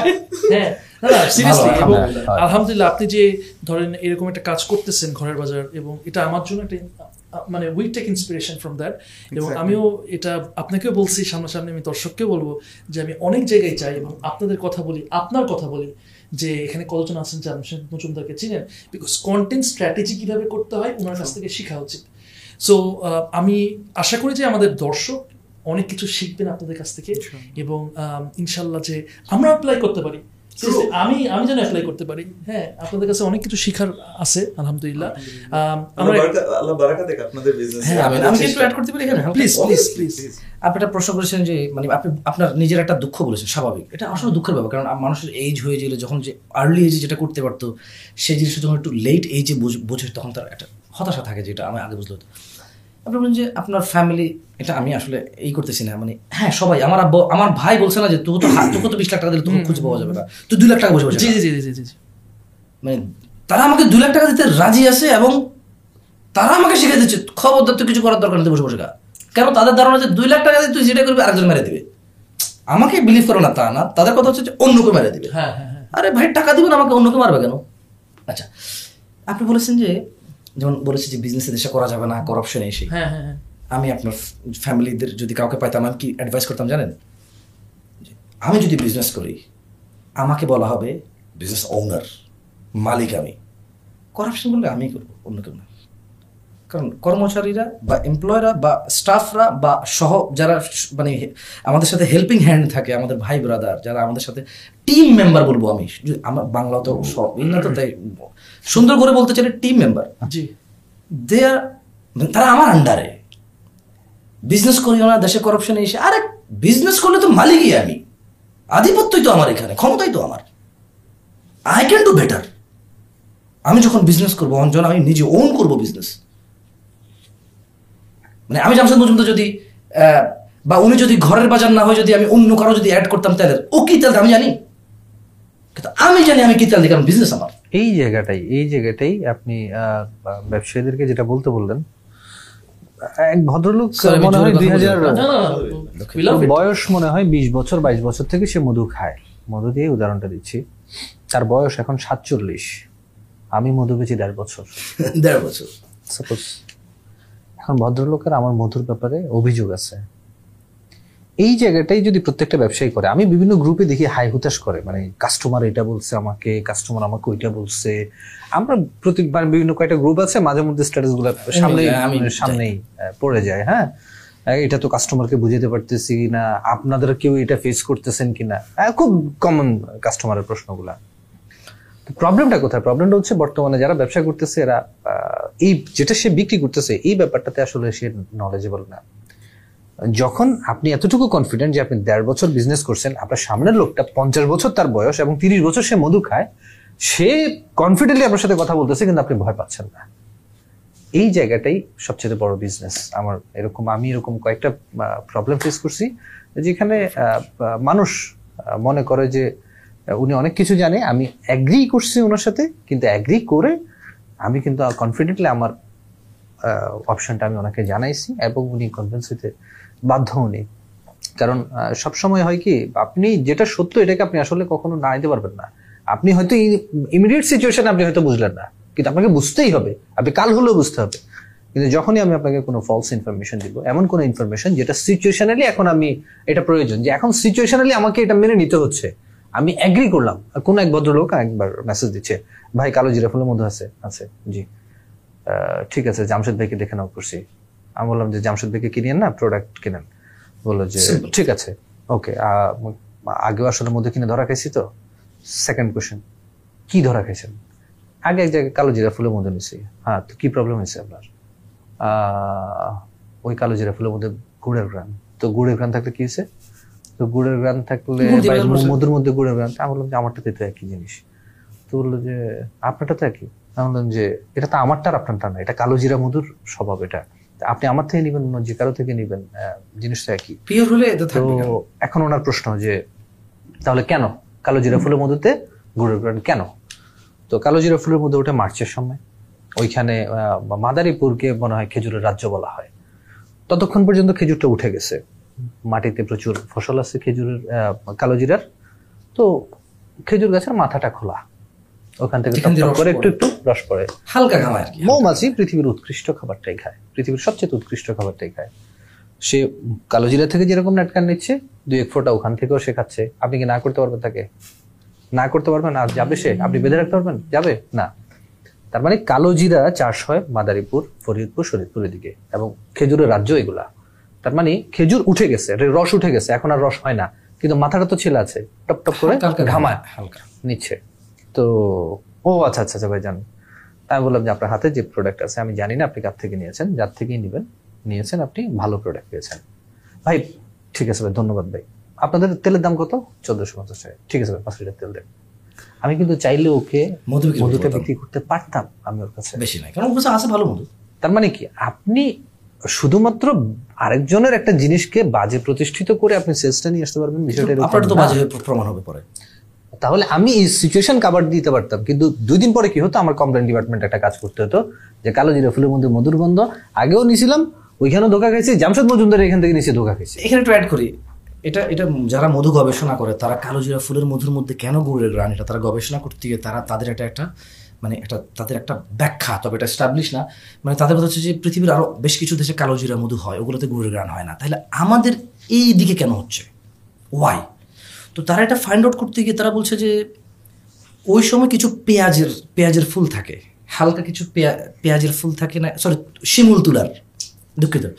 মানে ওই একই সিজনে শিমুল তুলা হালকা পেঁয়াজ থাকে শিমুল তুলা পেঁয়াজের কারণে একটু কালসে ভাবটা আসে। পেঁয়াজের কারণে কালসা ভাব হয়ে যায় না এটার হালকা লালচে হওয়ার কথা ছিল। শিমুল তুলার কারণে হয়তো গ্রানটা মানে তাদের কথা হচ্ছে হয়তো শিমুল তুলার প্রোডাক্টটার কারণে গুড়ের গ্রান আসতেছে অথবা যে মানে খেজুরের যে মাথাগুলো কাটা রসগুলো হয়তো মৌমাছি সেবন করতেছে। আমি যেটা বলতেছিলাম যে ব্যবসায়ীরা সমাধানটা দেয় না এই জায়গাটাতে যদি কনফিডেন্ট হওয়া যায় তাইলেই বিজনেস যে আপনি সে তো আগের যার থেকে মধু নিয়েছে ওকেও কিন্তু সে প্রতারক বলেছে ধোকাবাজ বলেছে। আমার কাছে বলেছে এরকম না। সে ওর কাছেও বলেছে কিন্তু যে ভদ্রলোক তার কাছে এটা সেল করেছে সে তার সমাধানটা দিতে পারে নাই। যদি দিতে পারতো সে আমার কাছ পর্যন্ত আসতো না। তার মানে নলেজ এবং কনফিডেন্স দুইটা যদি আসলে এক থাকে কাস্টমারের সাথে যদি মানে আপনি যখন জানবেন যে আপনি কি দিচ্ছেন সামনের জন অনেক জ্ঞানী। এটা ম্যাটার করে না। আপনি যখন সত্য কেউ আমাকে একজন বলল যে ভাই আমি আপনার মধুর টেস্ট করব। খুবই ভালো। আপনি টেস্ট করেন। আমি কয়েকজন টাকা দেবো? খুবই ভালো। টেস্ট করেন আপনি। কেন?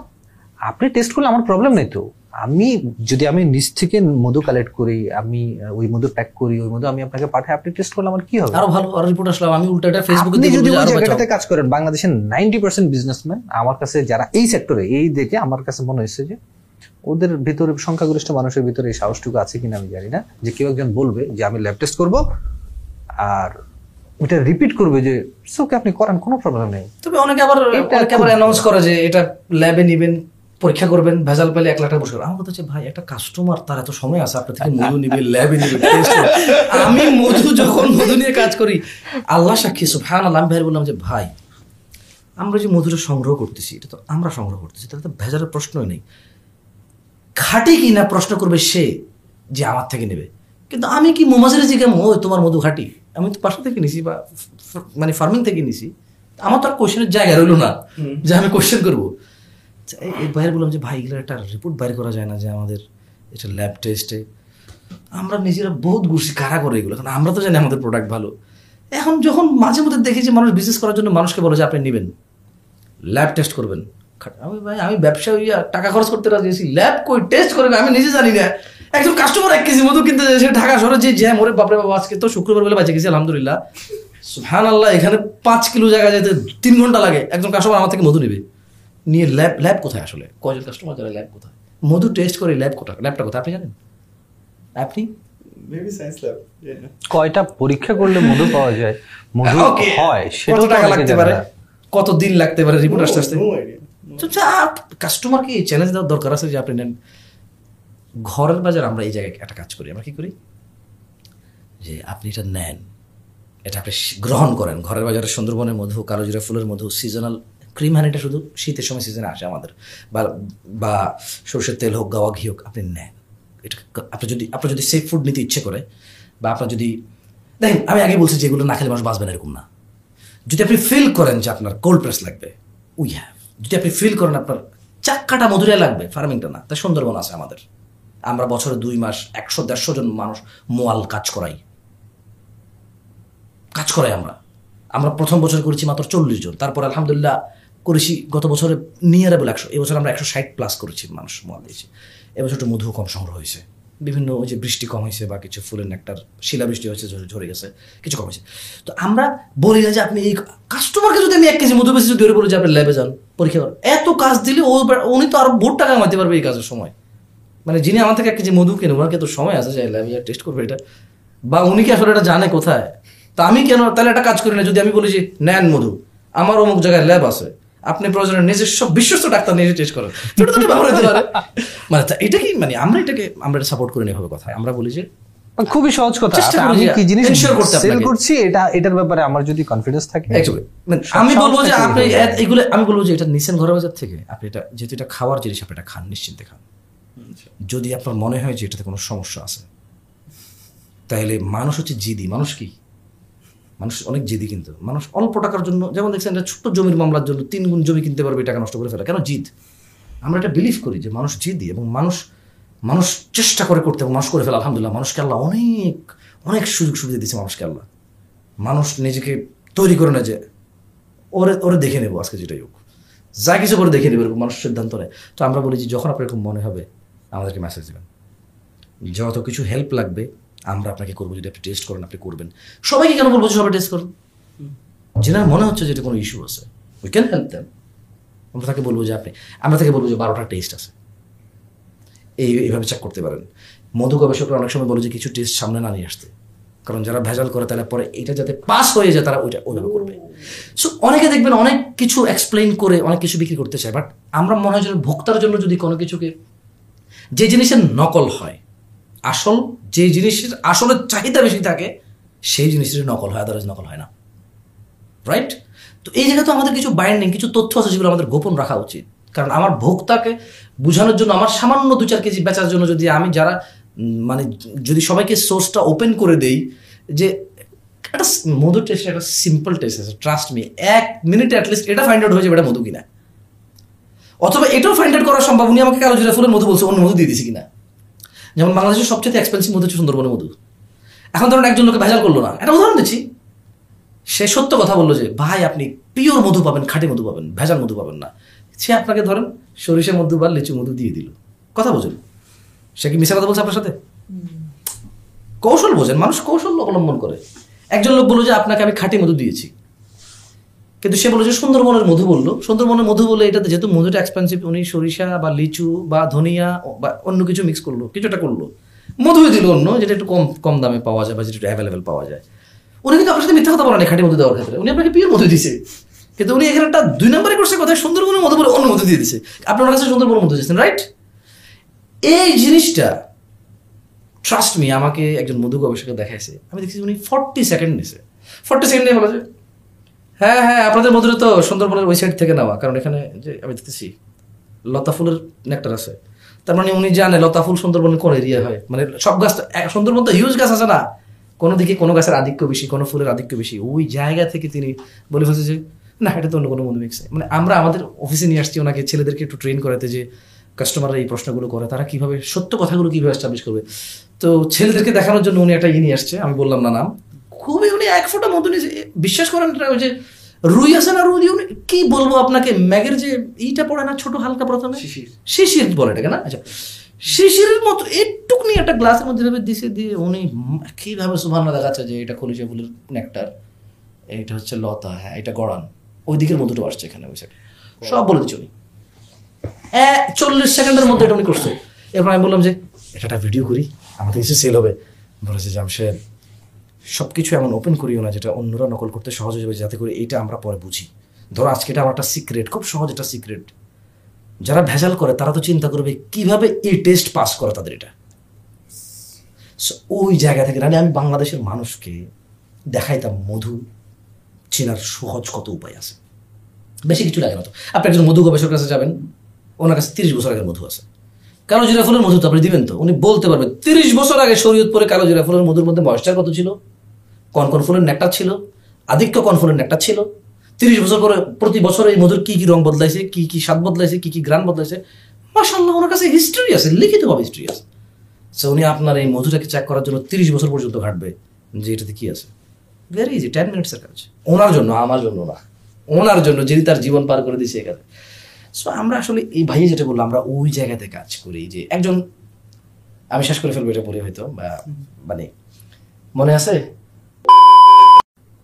বাংলাদেশের মানে ইঞ্জিনিয়ারিং অনেক বড় অনেক বড় ইউনিভার্সিটি হচ্ছে। এখন তখন আমাদের এত লোকজন সাপোর্টে ছিল না। যে ভাইয়ের হুন্ডা চালায় আমি পা দিয়ে ওনার রেপোর্ট জেলে এখানে তো মনে করেন তেল এই সেই হ্যান তেল লইছি তো দুই পা দিয়ে ওনার দুই সাইডের এমনি পা দিয়ে ধরছি। মধ্যখানে এটা আর হেলমেট মাথায় মোবাইল দিয়ে রিপ্লাই দিই একটা মেসেজ আসলে খুব খুশি হয়ে যাই। যে মেসেজ আসছে একটা রিপ্লাই দিই এক ভদ্রলোকের কাছে পাঁচ লিটার তেল বিক্রি করছি। তিনি হলেন শিক্ষক। এখন তিনি তেল নেওয়ার এক সপ্তাহ পরে বলল যে আমরা চিটার কেন? তিনি আমাদের থেকে নেওয়া পাঁচ লিটার তেল সাড়ে চার কেজি পাচ্ছে। আমি বললাম কি চিটারি বললাম? পাঁচ লিটার তো সাড়ে চার কেজি হবে। পাঁচ লিটার সাড়ে চার কেজি হবে না? শুনেন না। আচ্ছা মুরব্বী মানুষ আমি এটা ওনাকে ছোট করার জন্য বলছি না বা আমি আল্লাহ বললাই কেউ মাইন্ড করলে আমি বলব না। একটা এক্সাম্পল দিচ্ছি। উনি যেহেতু বলছে যে ব্যবসায়ীর তার কর্ম, দক্ষতা থাকতে হবে এবং সততা থাকতে হবে, আর ওই সততা তাকে তার রিপ্লাই শেখাবে। ওই সততা তাকে তার কোয়েশ্চেন ফেস করা শেখাবে।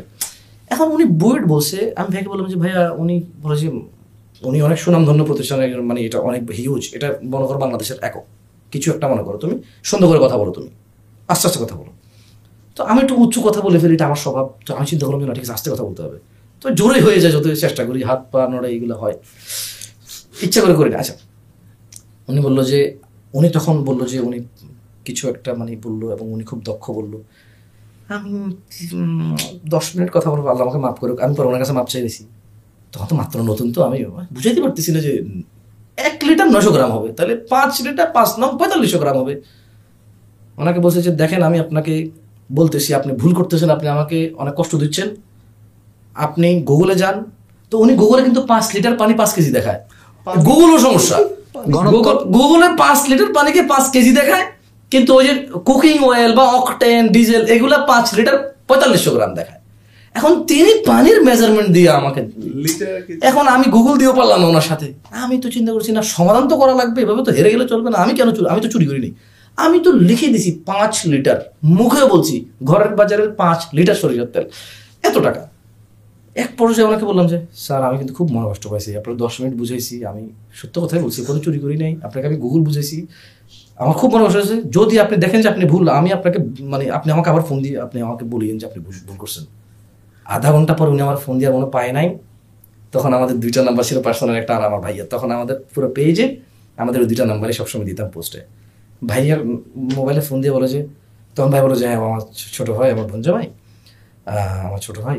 বলে যে ওনাকে সরি বলি আমার পক্ষ থেকে। আমি আসলে ওই যে পানির ওজন দেখে, পানির ওজন পাঁচ লিটার পাঁচ কেজি হয়, তেলের ওটার ওজন আসলে পাঁচ লিটার সাড়ে চার কেজি হবে। আমি এখানে একটু মানে হঠাৎ একটু মিসআন্ডারস্ট্যান্ডিং করছি আমি। এইটা আমি ওই জায়গাতে উদাহরণ নিয়ে আসছি। আমার তো কনফিডেন্স আমি চুরি করে নেবে পাঁচ লিটার তো সাড়ে চার কেজি হবে। এই জায়গায় যদি আমি বলতাম যে উনি একটা অনেক দক্ষ মানুষ, আমাকে হেরে যেতে হবে, আমাকে আমি বলতে হবে স্যার, আমি আরও আধা লিটার, স্যার, তেল পাঠিয়ে দিচ্ছি। আমি কেন দেবো এটা? আমি ডিসি বরাবর। পানির ঘনত্ব বেশি তেলের ঘনত্ব তবে উনি যদি বলতো যে আমার তেল পড়ে গেছে কুরিয়ারে যেহেতু যায় আমি সঙ্গে সঙ্গে বলতে একটু মেপে দেখেন। কীভাবে আপনাকে রিফান্ড করতে পারি স্যার? তবে আলহামদুলিল্লাহ ট্রাস্ট করেন। আপনি যখন কাস্টমার সাথে কথা বলেন আপনার পঞ্চাশ গ্রাম তেল পড়ে গেছে বা দশ গ্রাম সবসময় হয় না কিছু কিছু হয় যেমন ঘি একটু বোতলটা ফেটে গেলে যেহেতু কুরিয়ার আমরা যখন আমরা এটা এটা আসলে আমি ই কমার্স বিজনেসে বলতেছি। আমরা যখন উইলিংলি বলি যে স্যার আমি কি আপনার জন্য আরেকটা ঘি পাঠিয়ে দেবো এবং এটা রেখে দেন? যেহেতু এটা ভেঙে গেছে আর আমার কাছে আসতে আবার ভেঙে যাবে। নাকি স্যার আমি আপনাকে এতটুকু ওয়েটের টাকাটা রিফান্ড করব? আরে না না ও বেশি পড়ে না পঞ্চাশ ষাট গ্রাম ইচ্ছকে হয় অসুবিধা নেই ভালো ঘিটা ভালো ছিল। উনি খুশি হয়ে যায় উনি মনে করে যে উনি কোনো চোর বাটপার এমন কারও কাছে অর্ডার করে নাই যে ফেস করে না যে প্রবলেম ফেস করে না। আলহামদুলিল্লাহ এগুলো কাজে আসতে পারে যারা কোর্সে কাজ করে। হ্যাঁ, মানে বিজনেস লেসেন্স এরকমই হোক না মানে বিজনেস লেসেন্স এরকম না হোক শোনো কি করলে কীভাবে করে কোথায় ফাঁকি দিয়ে কি করা যায়? কোন দুটি কাজ করলে হয়ে যাবে? এরকম না হোক রাতের বেলা কখন জেগে কাস্টমারকে নক দিলে অর্ডার কনফার্ম হবে? রাইট দেখুন জামশেদ মজুমদার কি শিখাচ্ছে। না না না। মানে আপনি একটু আগে বললেন যে আমাদের বাচ্চারা আলহামদুলিল্লাহ বিজনেস মাইন্ডেড হচ্ছে এবং মাশাআল্লাহ আল্লাহ বরকত দিক। তো আবার একদিকে কিন্তু ওরা বিজনেস শিখতেছে কি? একটা থামনিল বানাবে, সেই রকম করে যেটা দেখে মানুষ ক্লিক করবে। কিন্তু ভাই সাস্টেনেবল বিজনেস করতে হবে তো। ঘরের বাজারের কনসেপ্ট আপনারা বলবেন যে হয়তো আমরা কম বুঝি। আমরা আসলে কম বুঝি। আমরা শুরু থেকে লাইভে ছিলাম। কাস্টমার বলছে, তেলটা কেমন হবে? স্যার লাইভে যেমন ছিল এমন, এর থেকে বেশি হবে না, স্যার। আমার ক্যামেরার কারণে হয়তো একটু কমই দেখেছেন আপনি, বাস্তবে আরও সুন্দর এটা। এটা বাস্তব ছিল। আমরা যখন আমাদের ভিডিওগুলো ক্যামেরা দেখে দিচ্ছি তার সুন্দর ছিল এটা। কারণ সব জায়গায় নেটওয়ার্ক ঠিক থাকে না ভিডিও ঠিকভাবে রেকর্ড হয় না। ভিডিও যে বরাবর রেকর্ড হয়েছে কিন্তু এটা তো লাইভ ভিডিও হলে তো এটা বরাবর মানে কিছু ঝাপসা দেখা যায় দেখা তখন আমরা দেখছি না ভিডিওতে দেখছি তোমার পছন্দ হয় বাস্তবে তো আমার পছন্দই হবে হবে। কারণ এটা আরও সুন্দর আরও ভালো। প্রথমত অসংখ্য ধন্যবাদ আপনাদেরকে সময় দিলেন এবং আমাদের এখানে আসলেন পডকাস্টে আসলেন। অসংখ্য ধন্যবাদ thank you for sharing so much মানে আপনাদের মানে আমরা নেক্সট লেসন নিতেছিলাম আর কি আমি আর সাজ্জাদ আমি প্রিটি শিওর আমাদের অডিয়েন্স অনেক বেশি বেনিফিটেড হবে। আহ, যদি এনি লাস্ট রিমার্কস যদি আমাদের অডিয়েন্সের জন্য থাকে সাকিব ভাই আপনি অনেকক্ষণ চুপ ছিলেন যদি লাস্ট কোনো রিমার্কস থাকে অডিয়েন্সের জন্য। আসলে আপনার এটা কি প্রোগ্রাম এটাই একটা মানে এখানে এইটা- এখানে এইটা ব্যক্তিটা একটা ফ্যাক্ট তো। মানে এটা এই জন্যই আসছে যে এখানে আহ, ব্যক্তি তো জামশেদ মজুমদার। এই জন্যই বলছি যে প্রোগ্রামটা আসলে কি? ব্যবসার ক্ষেত্রে আসলে বলতে চাই ব্যবসা খুব একটা উদ্দেশ্য নিয়ে খুব একটা বড় জার্নি নিয়ে ব্যবসা শুরু করিনি নিজেও জানি না। এখনও পর্যন্ত অনেক দূর যাওয়া বাকি। নিজেদেরই অনেক দূর যাওয়া বাকি। এখনও পর্যন্ত আগামীকাল কি হবে সেটা নিয়ে চিন্তা করতেছি। আমাদের সাথে যারা কাজ করে, যারা আমাদের সাথে কাজ করে, ওনারা সবাই জানে যে আমরা খুব একটা সুদূর প্রসারী চিন্তা করে কাজ করছি না।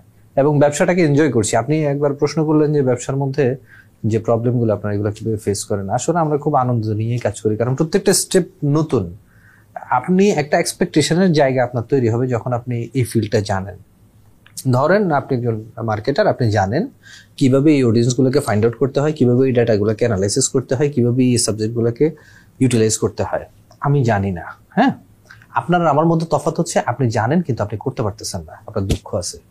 আমি জানি না। আমার কিন্তু এটা নিয়ে কোনো প্রবলেম নাই। আমার প্রবলেম হচ্ছে যে এখন আমের সময় আসছে, যেতে হবে, আম বিক্রি করতে হবে, সব ছেলেরা কাজ করতেছে, আমের পরে অন্য আরেকটা প্রোডাক্ট আসবে বাই সিরিয়াল আরেকটা আসবে এইভাবে করে কাস্টমারের যত চাহিদা বাড়বে, তত লোকবল বাড়বে, ঘরের বাজার ধীরে ধীরে বড় হবে। এর বাইরে আমরা কিছু বুঝি না। এই জায়গাটাতে আমরা শুধু ওই একটা জিনিসই রাখছি, যে কাস্টমারের সাথে কথা বলতে ভয় পাওয়া যাবে না। তার মানে আমার এইখানে যদি পঞ্চাশ জন ছিল বা একশো জন ছিল কাজ করে, আমি এরকম প্রোডাক্ট বিক্রি করতে হবে যে তারা বাধ্য হবে বেতন পাওয়ার পর সর্বপ্রথম বাজারটা যেন এখান থেকেই করে। এবং আমার ঘরের বাজার পরিবারে এটাই হয়। এবং প্রত্যেকটা ছেলে কোয়ালিটির ব্যাপারে জানে। আমার ছেলের মাঝে মধ্যে বলে ওরা যে, বাংলাদেশের যে কোনো কল সেন্টার থেকে এসে এখানে কাজ করতে হলে তাকে মিনিমাম তিন মাস সময় নিতে হবে। এইখান থেকে যদি কোনো ছেলে যায়, সে একদিনে যে কোনো কাজ আয়ত্ত করতে পারবে অ্যাজ এ সেলস রিপ্রেজেন্টেটিভ হিসেবে। কারণ তাকে পর্যাপ্ত নলেজ দেওয়া হয়, তাকে পর্যাপ্তভাবে ট্রিট করা হয় এবং আলহামদুলিল্লাহ তারা খুবই ভালো কাজ করে। এবং দিন শেষে বেতন পাওয়ার পরে এখান থেকেই বাজার করে। কারণ তাকে ওইভাবেই সত্যটা ট্রেন করা হয় যে প্রোডাক্টটা কেমন এবং এটা কেন খাওয়া উচিত। দেখে আমরা তো খাই আলহামদুলিল্লাহ। হ্যাঁ সব- বা আমার তো আলহামদুলিল্লাহ। ও যেটা বলল যে মানে ধরেন পাবনা থেকে ঘি আসছে কাস্টমারের জন্য আমার জন্য আলাদা একটা আসে না। ওই যে একসাথে আসছে বাসায় থেকে বলল যে ঘি লাগবে। তো ধরেন আমি একজন বললাম যে বাসায় একটা ঘি পাঠাও। আমি কিন্তু বলি না যে অমুক লাইন থেকে অমুক র থেকে অমুক পাশের অমুকটা পাঠাও। এটা কিন্তু বলি বলছে একটা ঘি পাঠাও। তো আমি মনে করি যে কারও ব্যবসার জন্য যে কোনো মানুষ বিজনেস করতে পারে আর শুধুমাত্র নিজের প্রোডাক্টটা জেনে যে এই প্রোডাক্টের ছোট থেকে ছোট ইনফরমেশন আমার কাছে সেটা করা উচিত।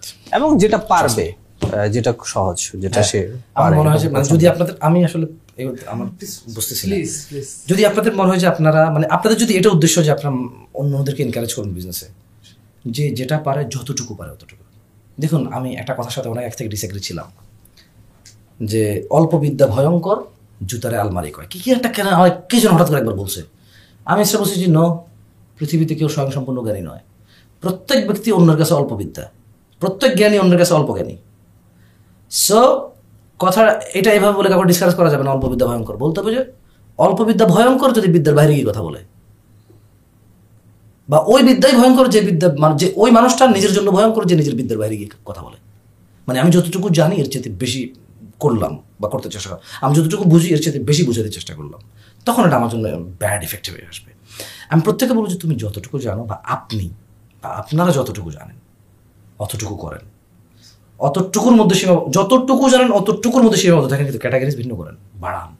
যদিও আমি নিজেও পারতেছি না ক্যাটাগরিজ বাড়াতে কারণ মানে অনেক কোয়েশ্চেন যে এটা আসলে আমি একদিকে হেলদি ফুড বেচার চেষ্টা করি, অন্যদিকে যদি আমি এমন কিছু সেল করি যেটা হেলদি না, তাহলে এটা আমার চরিত্রের উপরে প্রশ্ন।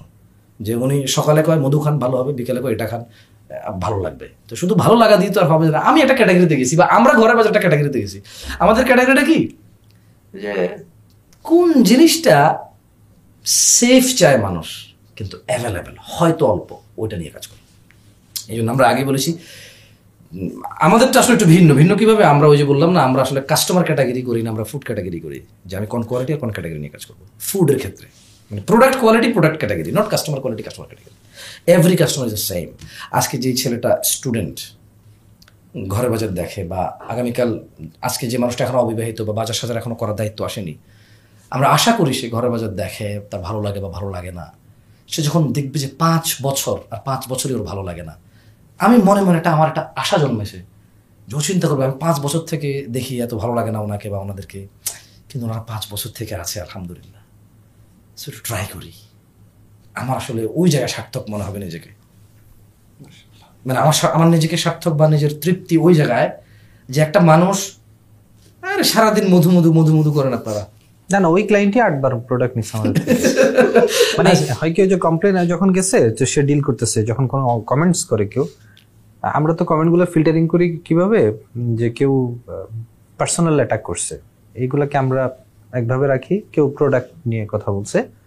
প্রোডাক্ট নিয়ে কথা বলা প্রত্যেকটা মানুষকে টাচ করা হয় কমেন্টস মানে এটা যত হাজার কমেন্টস হোক এর মধ্যে তাদেরকে ফাইন্ড আউট করা হয় এটা পাঠানো হয় এবং তারা ওখান থেকে চেক করে যে উনি কোনো প্রোডাক্ট নিয়েছে কিনা। তো দেখা গেছে যে তার আমাদেরকে কোনো সাজেশন দিবে বা তার কোনো কিছু একটা খারাপ লাগতেছে সে কমেন্ট করছে। তো কমেন্ট করার পরে যখন মেসেজে গেছে যাওয়ার পর দেখে যে না, ওনার সাথে কোনো কনভারসেশন নেই, তো তখন ওনাকে নাম ফোন ইয়া করা হয় যে, আপনার একটা অভিযোগ ছিল? দয়া করে আপনার নাম্বারটা দিবেন। তো নাম্বারটা দিয়েছে। তো আপনি আমরা সিস্টেমে চেক করে দেখল যে ওনার কোনো অর্ডার রিপোর্টে নেই। তো বলল যে, আপনি তো একটা প্রোডাক্ট নিয়ে অভিযোগ দিচ্ছেন আপনার তো কোনো রিপোর্ট পাচ্ছি না। তো বলল যে, আমি? আচ্ছা ঠিক আছে, দেখতেছি। আমার মনে হয় আরেকটা নাম্বার আছে। আচ্ছা থাক, ঠিক আছে ভাই, লাগবে না ভাই, লাগবে না। কমপ্লেন ছিল বলে যে, স্যার, আপনার একটা অভিযোগ এটা এটা আমরা অবশ্যই গুরুত্বের সাথে দেখি, আপনি দয়া করে আমাকে বলেন। তো দেখা গেছে যে নাম্বার আরেকটা দিছে, ওই নাম্বারে দেখে যে সে আমাদের অষ্টমতম ক্লায়েন্ট হ্যাঁ তো আসলে হয় কি তার লজ্জা লাগতেছিল এই জন্য সে আরেকটা ফেসবুক আইডি থেকে সে অভিযোগটা দিচ্ছিল বেসিক্যালি ওই প্রোডাকশন নেয় নাই মূলত হয়তো জামশেদ মজুমদারের কোনো হাত নাড়াচাড়া তার অপছন্দ কিন্তু সে প্রোডাক্ট ওকে নিতে চায় না হয় না এরকম যে একটা এরিয়াতে দশটা দোকান আছে আমাদের দুইজনের সাথে এই ঘটনাটা ঘটে এক জায়গায় আমরা কিছু কুকারেজের জিনিস কিনি যখনই তার দোকানে ঢুকি অস্বাভাবিক দাম বলে আমার ভালো লাগে না ও বলে ভাই চলো চলো চলো। দোকান ঘুরে আবার এখানে আসি আমি বলি আমি বলি আপনারা ওই যে হালিনাটে এই যে আমাদের দেখছিলেন? মানে একটা বড় চামচ না। বললাম ভাই এত বড় এটার মধ্যে কীভাবে নাড়বো? চামচ লাগবে একটা। বললাম চরণটা লোক সৌদি আরব ছিল না? দোকানে অনেক মাল দেখছি। সঙ্গে সঙ্গে গেলাম যাওয়ার পর বললাম যে লেখা আছে চারশো পঁচানব্বই টাকা বুঝছে? আমি বললাম যে ভাই চারশো নব্বই টাকা দিব। দেখেন আমি কেন ঘরের বাজার কাস্টমার পাঁচশো দশ টাকা তুমি এক হাজার টাকা নোট পাঁচশো দশ টাকা আসছে আমি এক হাজার টাকা নোট দিছি। দেখেন ঘরে বাজারে এখন গিয়ে কমেন্ট করে প্রাইস নিয়ে আমরা কেন ওগুলোকে ভুল মনে করি না এবং ওনাদেরকে কেন অপছন্দ করি না বা কেন খারাপ মনে করি জানেন? কাস্টমারের রাইট আছে ভাই। আমি একটা জিনিস নিবো আমি যত কমে নিতে পারি এটা তো স্বাভাবিক। দোকানদার যতক্ষণ সার্ভাইভ করবে সে দেবে। পাঁচশো দশ টাকা লাগা সে আমার বলছে আমার চেনে সৌদি আরবে মুখ জায়গায় ছিল। তার থেকে আমি ওই যে ই কিনছিলাম কি যেন প্লেট বাটিতে বহুত কিছু কিনছি আমি। হ্যাঁ চামচ একটা এই বড়টার মধ্যে পাঁচশো দশ টাকা লেখা তার আমি এক হাজার টাকার নোট দিছি সে আমাকে চারশো নব্বই টাকা ফেরত দিয়েছে আমি বললাম যে একটা পাঁচশো টাকার নোট দেন। সে বলে যে না। আমরা ঘটনাটা ঘটে গেছে। ঘটে যাওয়ার পর আরেকদিন একটা জিনিস লাগতো একটা ছাকনি লাগতো গেছি। দেখি যে দুশো কত টাকা লেখা। দেখি আর আমি ওর থেকে আর টাকা ঢোকা মনে নেই কারণ পরে নিতে হব সরমে। আমি বলছি ভাই চলো চলো চলো বাইরেন বাইরেন বাইরেন বাইরেন। আমি তো একটু তাড়াহুড়া করি বেশি আল্লাহ আমাকে মাফ করুক। আসলে আমার স্বভাবগত জাতি এটা ইচ্ছা করে করি তা না। আল্লাহ আমাকে আসলে আমি পড়িও বেশি উষ্টা খাই এই খাই শিখে পা ভাঙে যাই করে শিখে আল্লাহ মাফ করুক আল্লাহ গুনা ক্ষমা করুক। বলে যে তুমি নিয়ে নাও। ভাই দাম বেশি ভাই কি করে? একটা চাকরি দুশো টাকা। চলো চলো চলো ওখানে সব করেছে দোকান। পাঁচটা দোকান বললাম কিন্তু ক্রুকারেজের ওই যে কোয়ালিটির যে লোহাটা ওইগুলো পছন্দ হইল না। পরে পাঁচ ছয় দোকানের পর আবার রিক্সা ভাড়া নতুন করে দিয়ে আসছি। মানে অনেক দূরে চলে গেছি দেখতে। হ্যাঁ লস আরও বেশি হইল। একটা রিক্সা ভাড়া দিয়ে আসছি আসার পর বললাম যে ঠিক আছে ভাই এটা দিন চাকরিটা দেন। তখন সে কমানি তখন তখন উনি বলো যে বুঝছ ভালো কাজ করলে ভালো প্রোডাক্ট লাগলে তুমি ওটা লস দিয়ে আসছো। আগের বারে নিলে লস হইতো না। আমাদের। কাছে মনে হয় যে আমাদের এখানে যত মানুষ কমেন্টস করে আমরা এটা ফিল করি এটার কোনো রেকর্ড আমাদের কাছে নেই বাট আমরা ফিল করি যে টোয়েন্টি পার্সেন্ট আমাদের ক্লায়েন্ট আমরা ফিল করি যে অপ্রয়োজনে কথা বলে বা এটা হয়তো ব্যক্তি হিসেবে কথা বলে বা যে কোনো কিছু আমরা ফিল করি টোয়েন্টি পার্সেন্টই এবং তারা ভালোই চায়। হয়তো সে যেতেও চায় কিন্তু সে প্রোডাক্টের আচ্ছা আমি কোয়ালিটি আমি আসলে মাসাল অনেক অডিয়েন্সের কাছে যায় না। আমরা তো ঘরে বাজে আমরা ব্যবসায়ী হিসেবে ব্যবসা মানুষ মনে করে ব্যবসায়ী। যদি আমরা ব্যবসায়ী মনে করি না আমরা টু বি অনেস্ট জীবিকার তাগিদে কাজ করি। আমাকে একটা কাজ করতে হবে আর ওই কাজটা হালাল হইতে হবে ওই কাজটা উন্নত হইতে হবে ওই কাজটা মান সম্মান থাকতে হবে। ইজ্জত থাকতে হবে ওই কাজে। মানে পিছে কে কি বলছে ডাজেন্ট ম্যাটার সামনে দাঁড়া যাদেরকে কোনো কথা না বলতে পারে এই জিনিসটা আমাকে আমাকে খারাপ দিছেন। এই জিনিসটা আমাকে আপনি ভেজাল দিছেন। তো এই অডিয়েন্সকে হয়তো আমি একটাই মেসেজ দিতে চাই যে আমি আন্তরিকভাবে অগ্রিম সবার কাছে দুঃখিত যে আমার আসলে বডি ল্যাঙ্গুয়েজটা মানে এতটা শোভনীয় নয় আর অবশ্য আমি যেখানে বেড়ে উঠেছি সেখানে এটা চলতো, বা আমি আসলে বুঝিও না যে এটা একটা এটা একটা মানে আমার একটা ল্যাঙ্গুয়েজ আছে, আলাদা বডি ল্যাঙ্গুয়েজ এখানে আমি হয়তো এটা ফিল করতেছি যে হ্যাঁ আমার মুখের সাথে আমার একটা বডি ল্যাঙ্গুয়েজ আছে। ওখানে আমি এটা ফিল করিনি যে আমার দুইটা ল্যাঙ্গুয়েজ একটা মানে মৌখিক বা একটা বডি এটা আমি ওখানে ওখানে ফিল করিনি। তো এখানে আমি যখন কোনো লেকচারেও যাই, তখন আমি সরি বলে নেই। কিন্তু যখন আমি বিজনেস মানে ধরুন ঘরের বাজার থেকে ভিডিওতে আসছি, তখন তো আসলে মানে বলব যে তুমি এতই হয়তো মানে আসলে কেউ বলব যে ইটস ওকে ভাই আমরা বুঝতে পারি না কেউ বলব যে এত বুঝো তো, হাত বান্ধে রাখো, পা বান্ধে রাখো তো আসলে কেউ তো কাউকে মুখ ধরে রাখতে পারবে না। তো আমি আসলে আমার মন খারাপ হয় না এগুলো নিয়ে, কারণ খুব বেশি এটা আসেও না চোখের সামনে। আর আপনি বলছেন যে আপনাদের অডিয়েন্সকে আমরা বলব যে দুঃখিত ওনারা আড্ডা দিতে আসছে আমরা আমরা কথা বলে গেছি ওনারা প্রশ্ন করছে। ওনাদের ওনাদের জন্য আমাদের উদ্দেশ্য কি আমরা জানি হ্যাঁ। সফল সফল আলহামদুলিল্লাহ আলহামদুলিল্লাহ। ঠিক আছে তো আমরা এখানেই কনক্লুড করি ইনশাল্লাহ ইনশাআল্লাহ। Thank you very much for watching today's episode দেখা হবে নেক্সট এপিসোডে টিল দেন টেক কেয়ার আসসালামু আলাইকুম। আসসালামু আলাইকুম।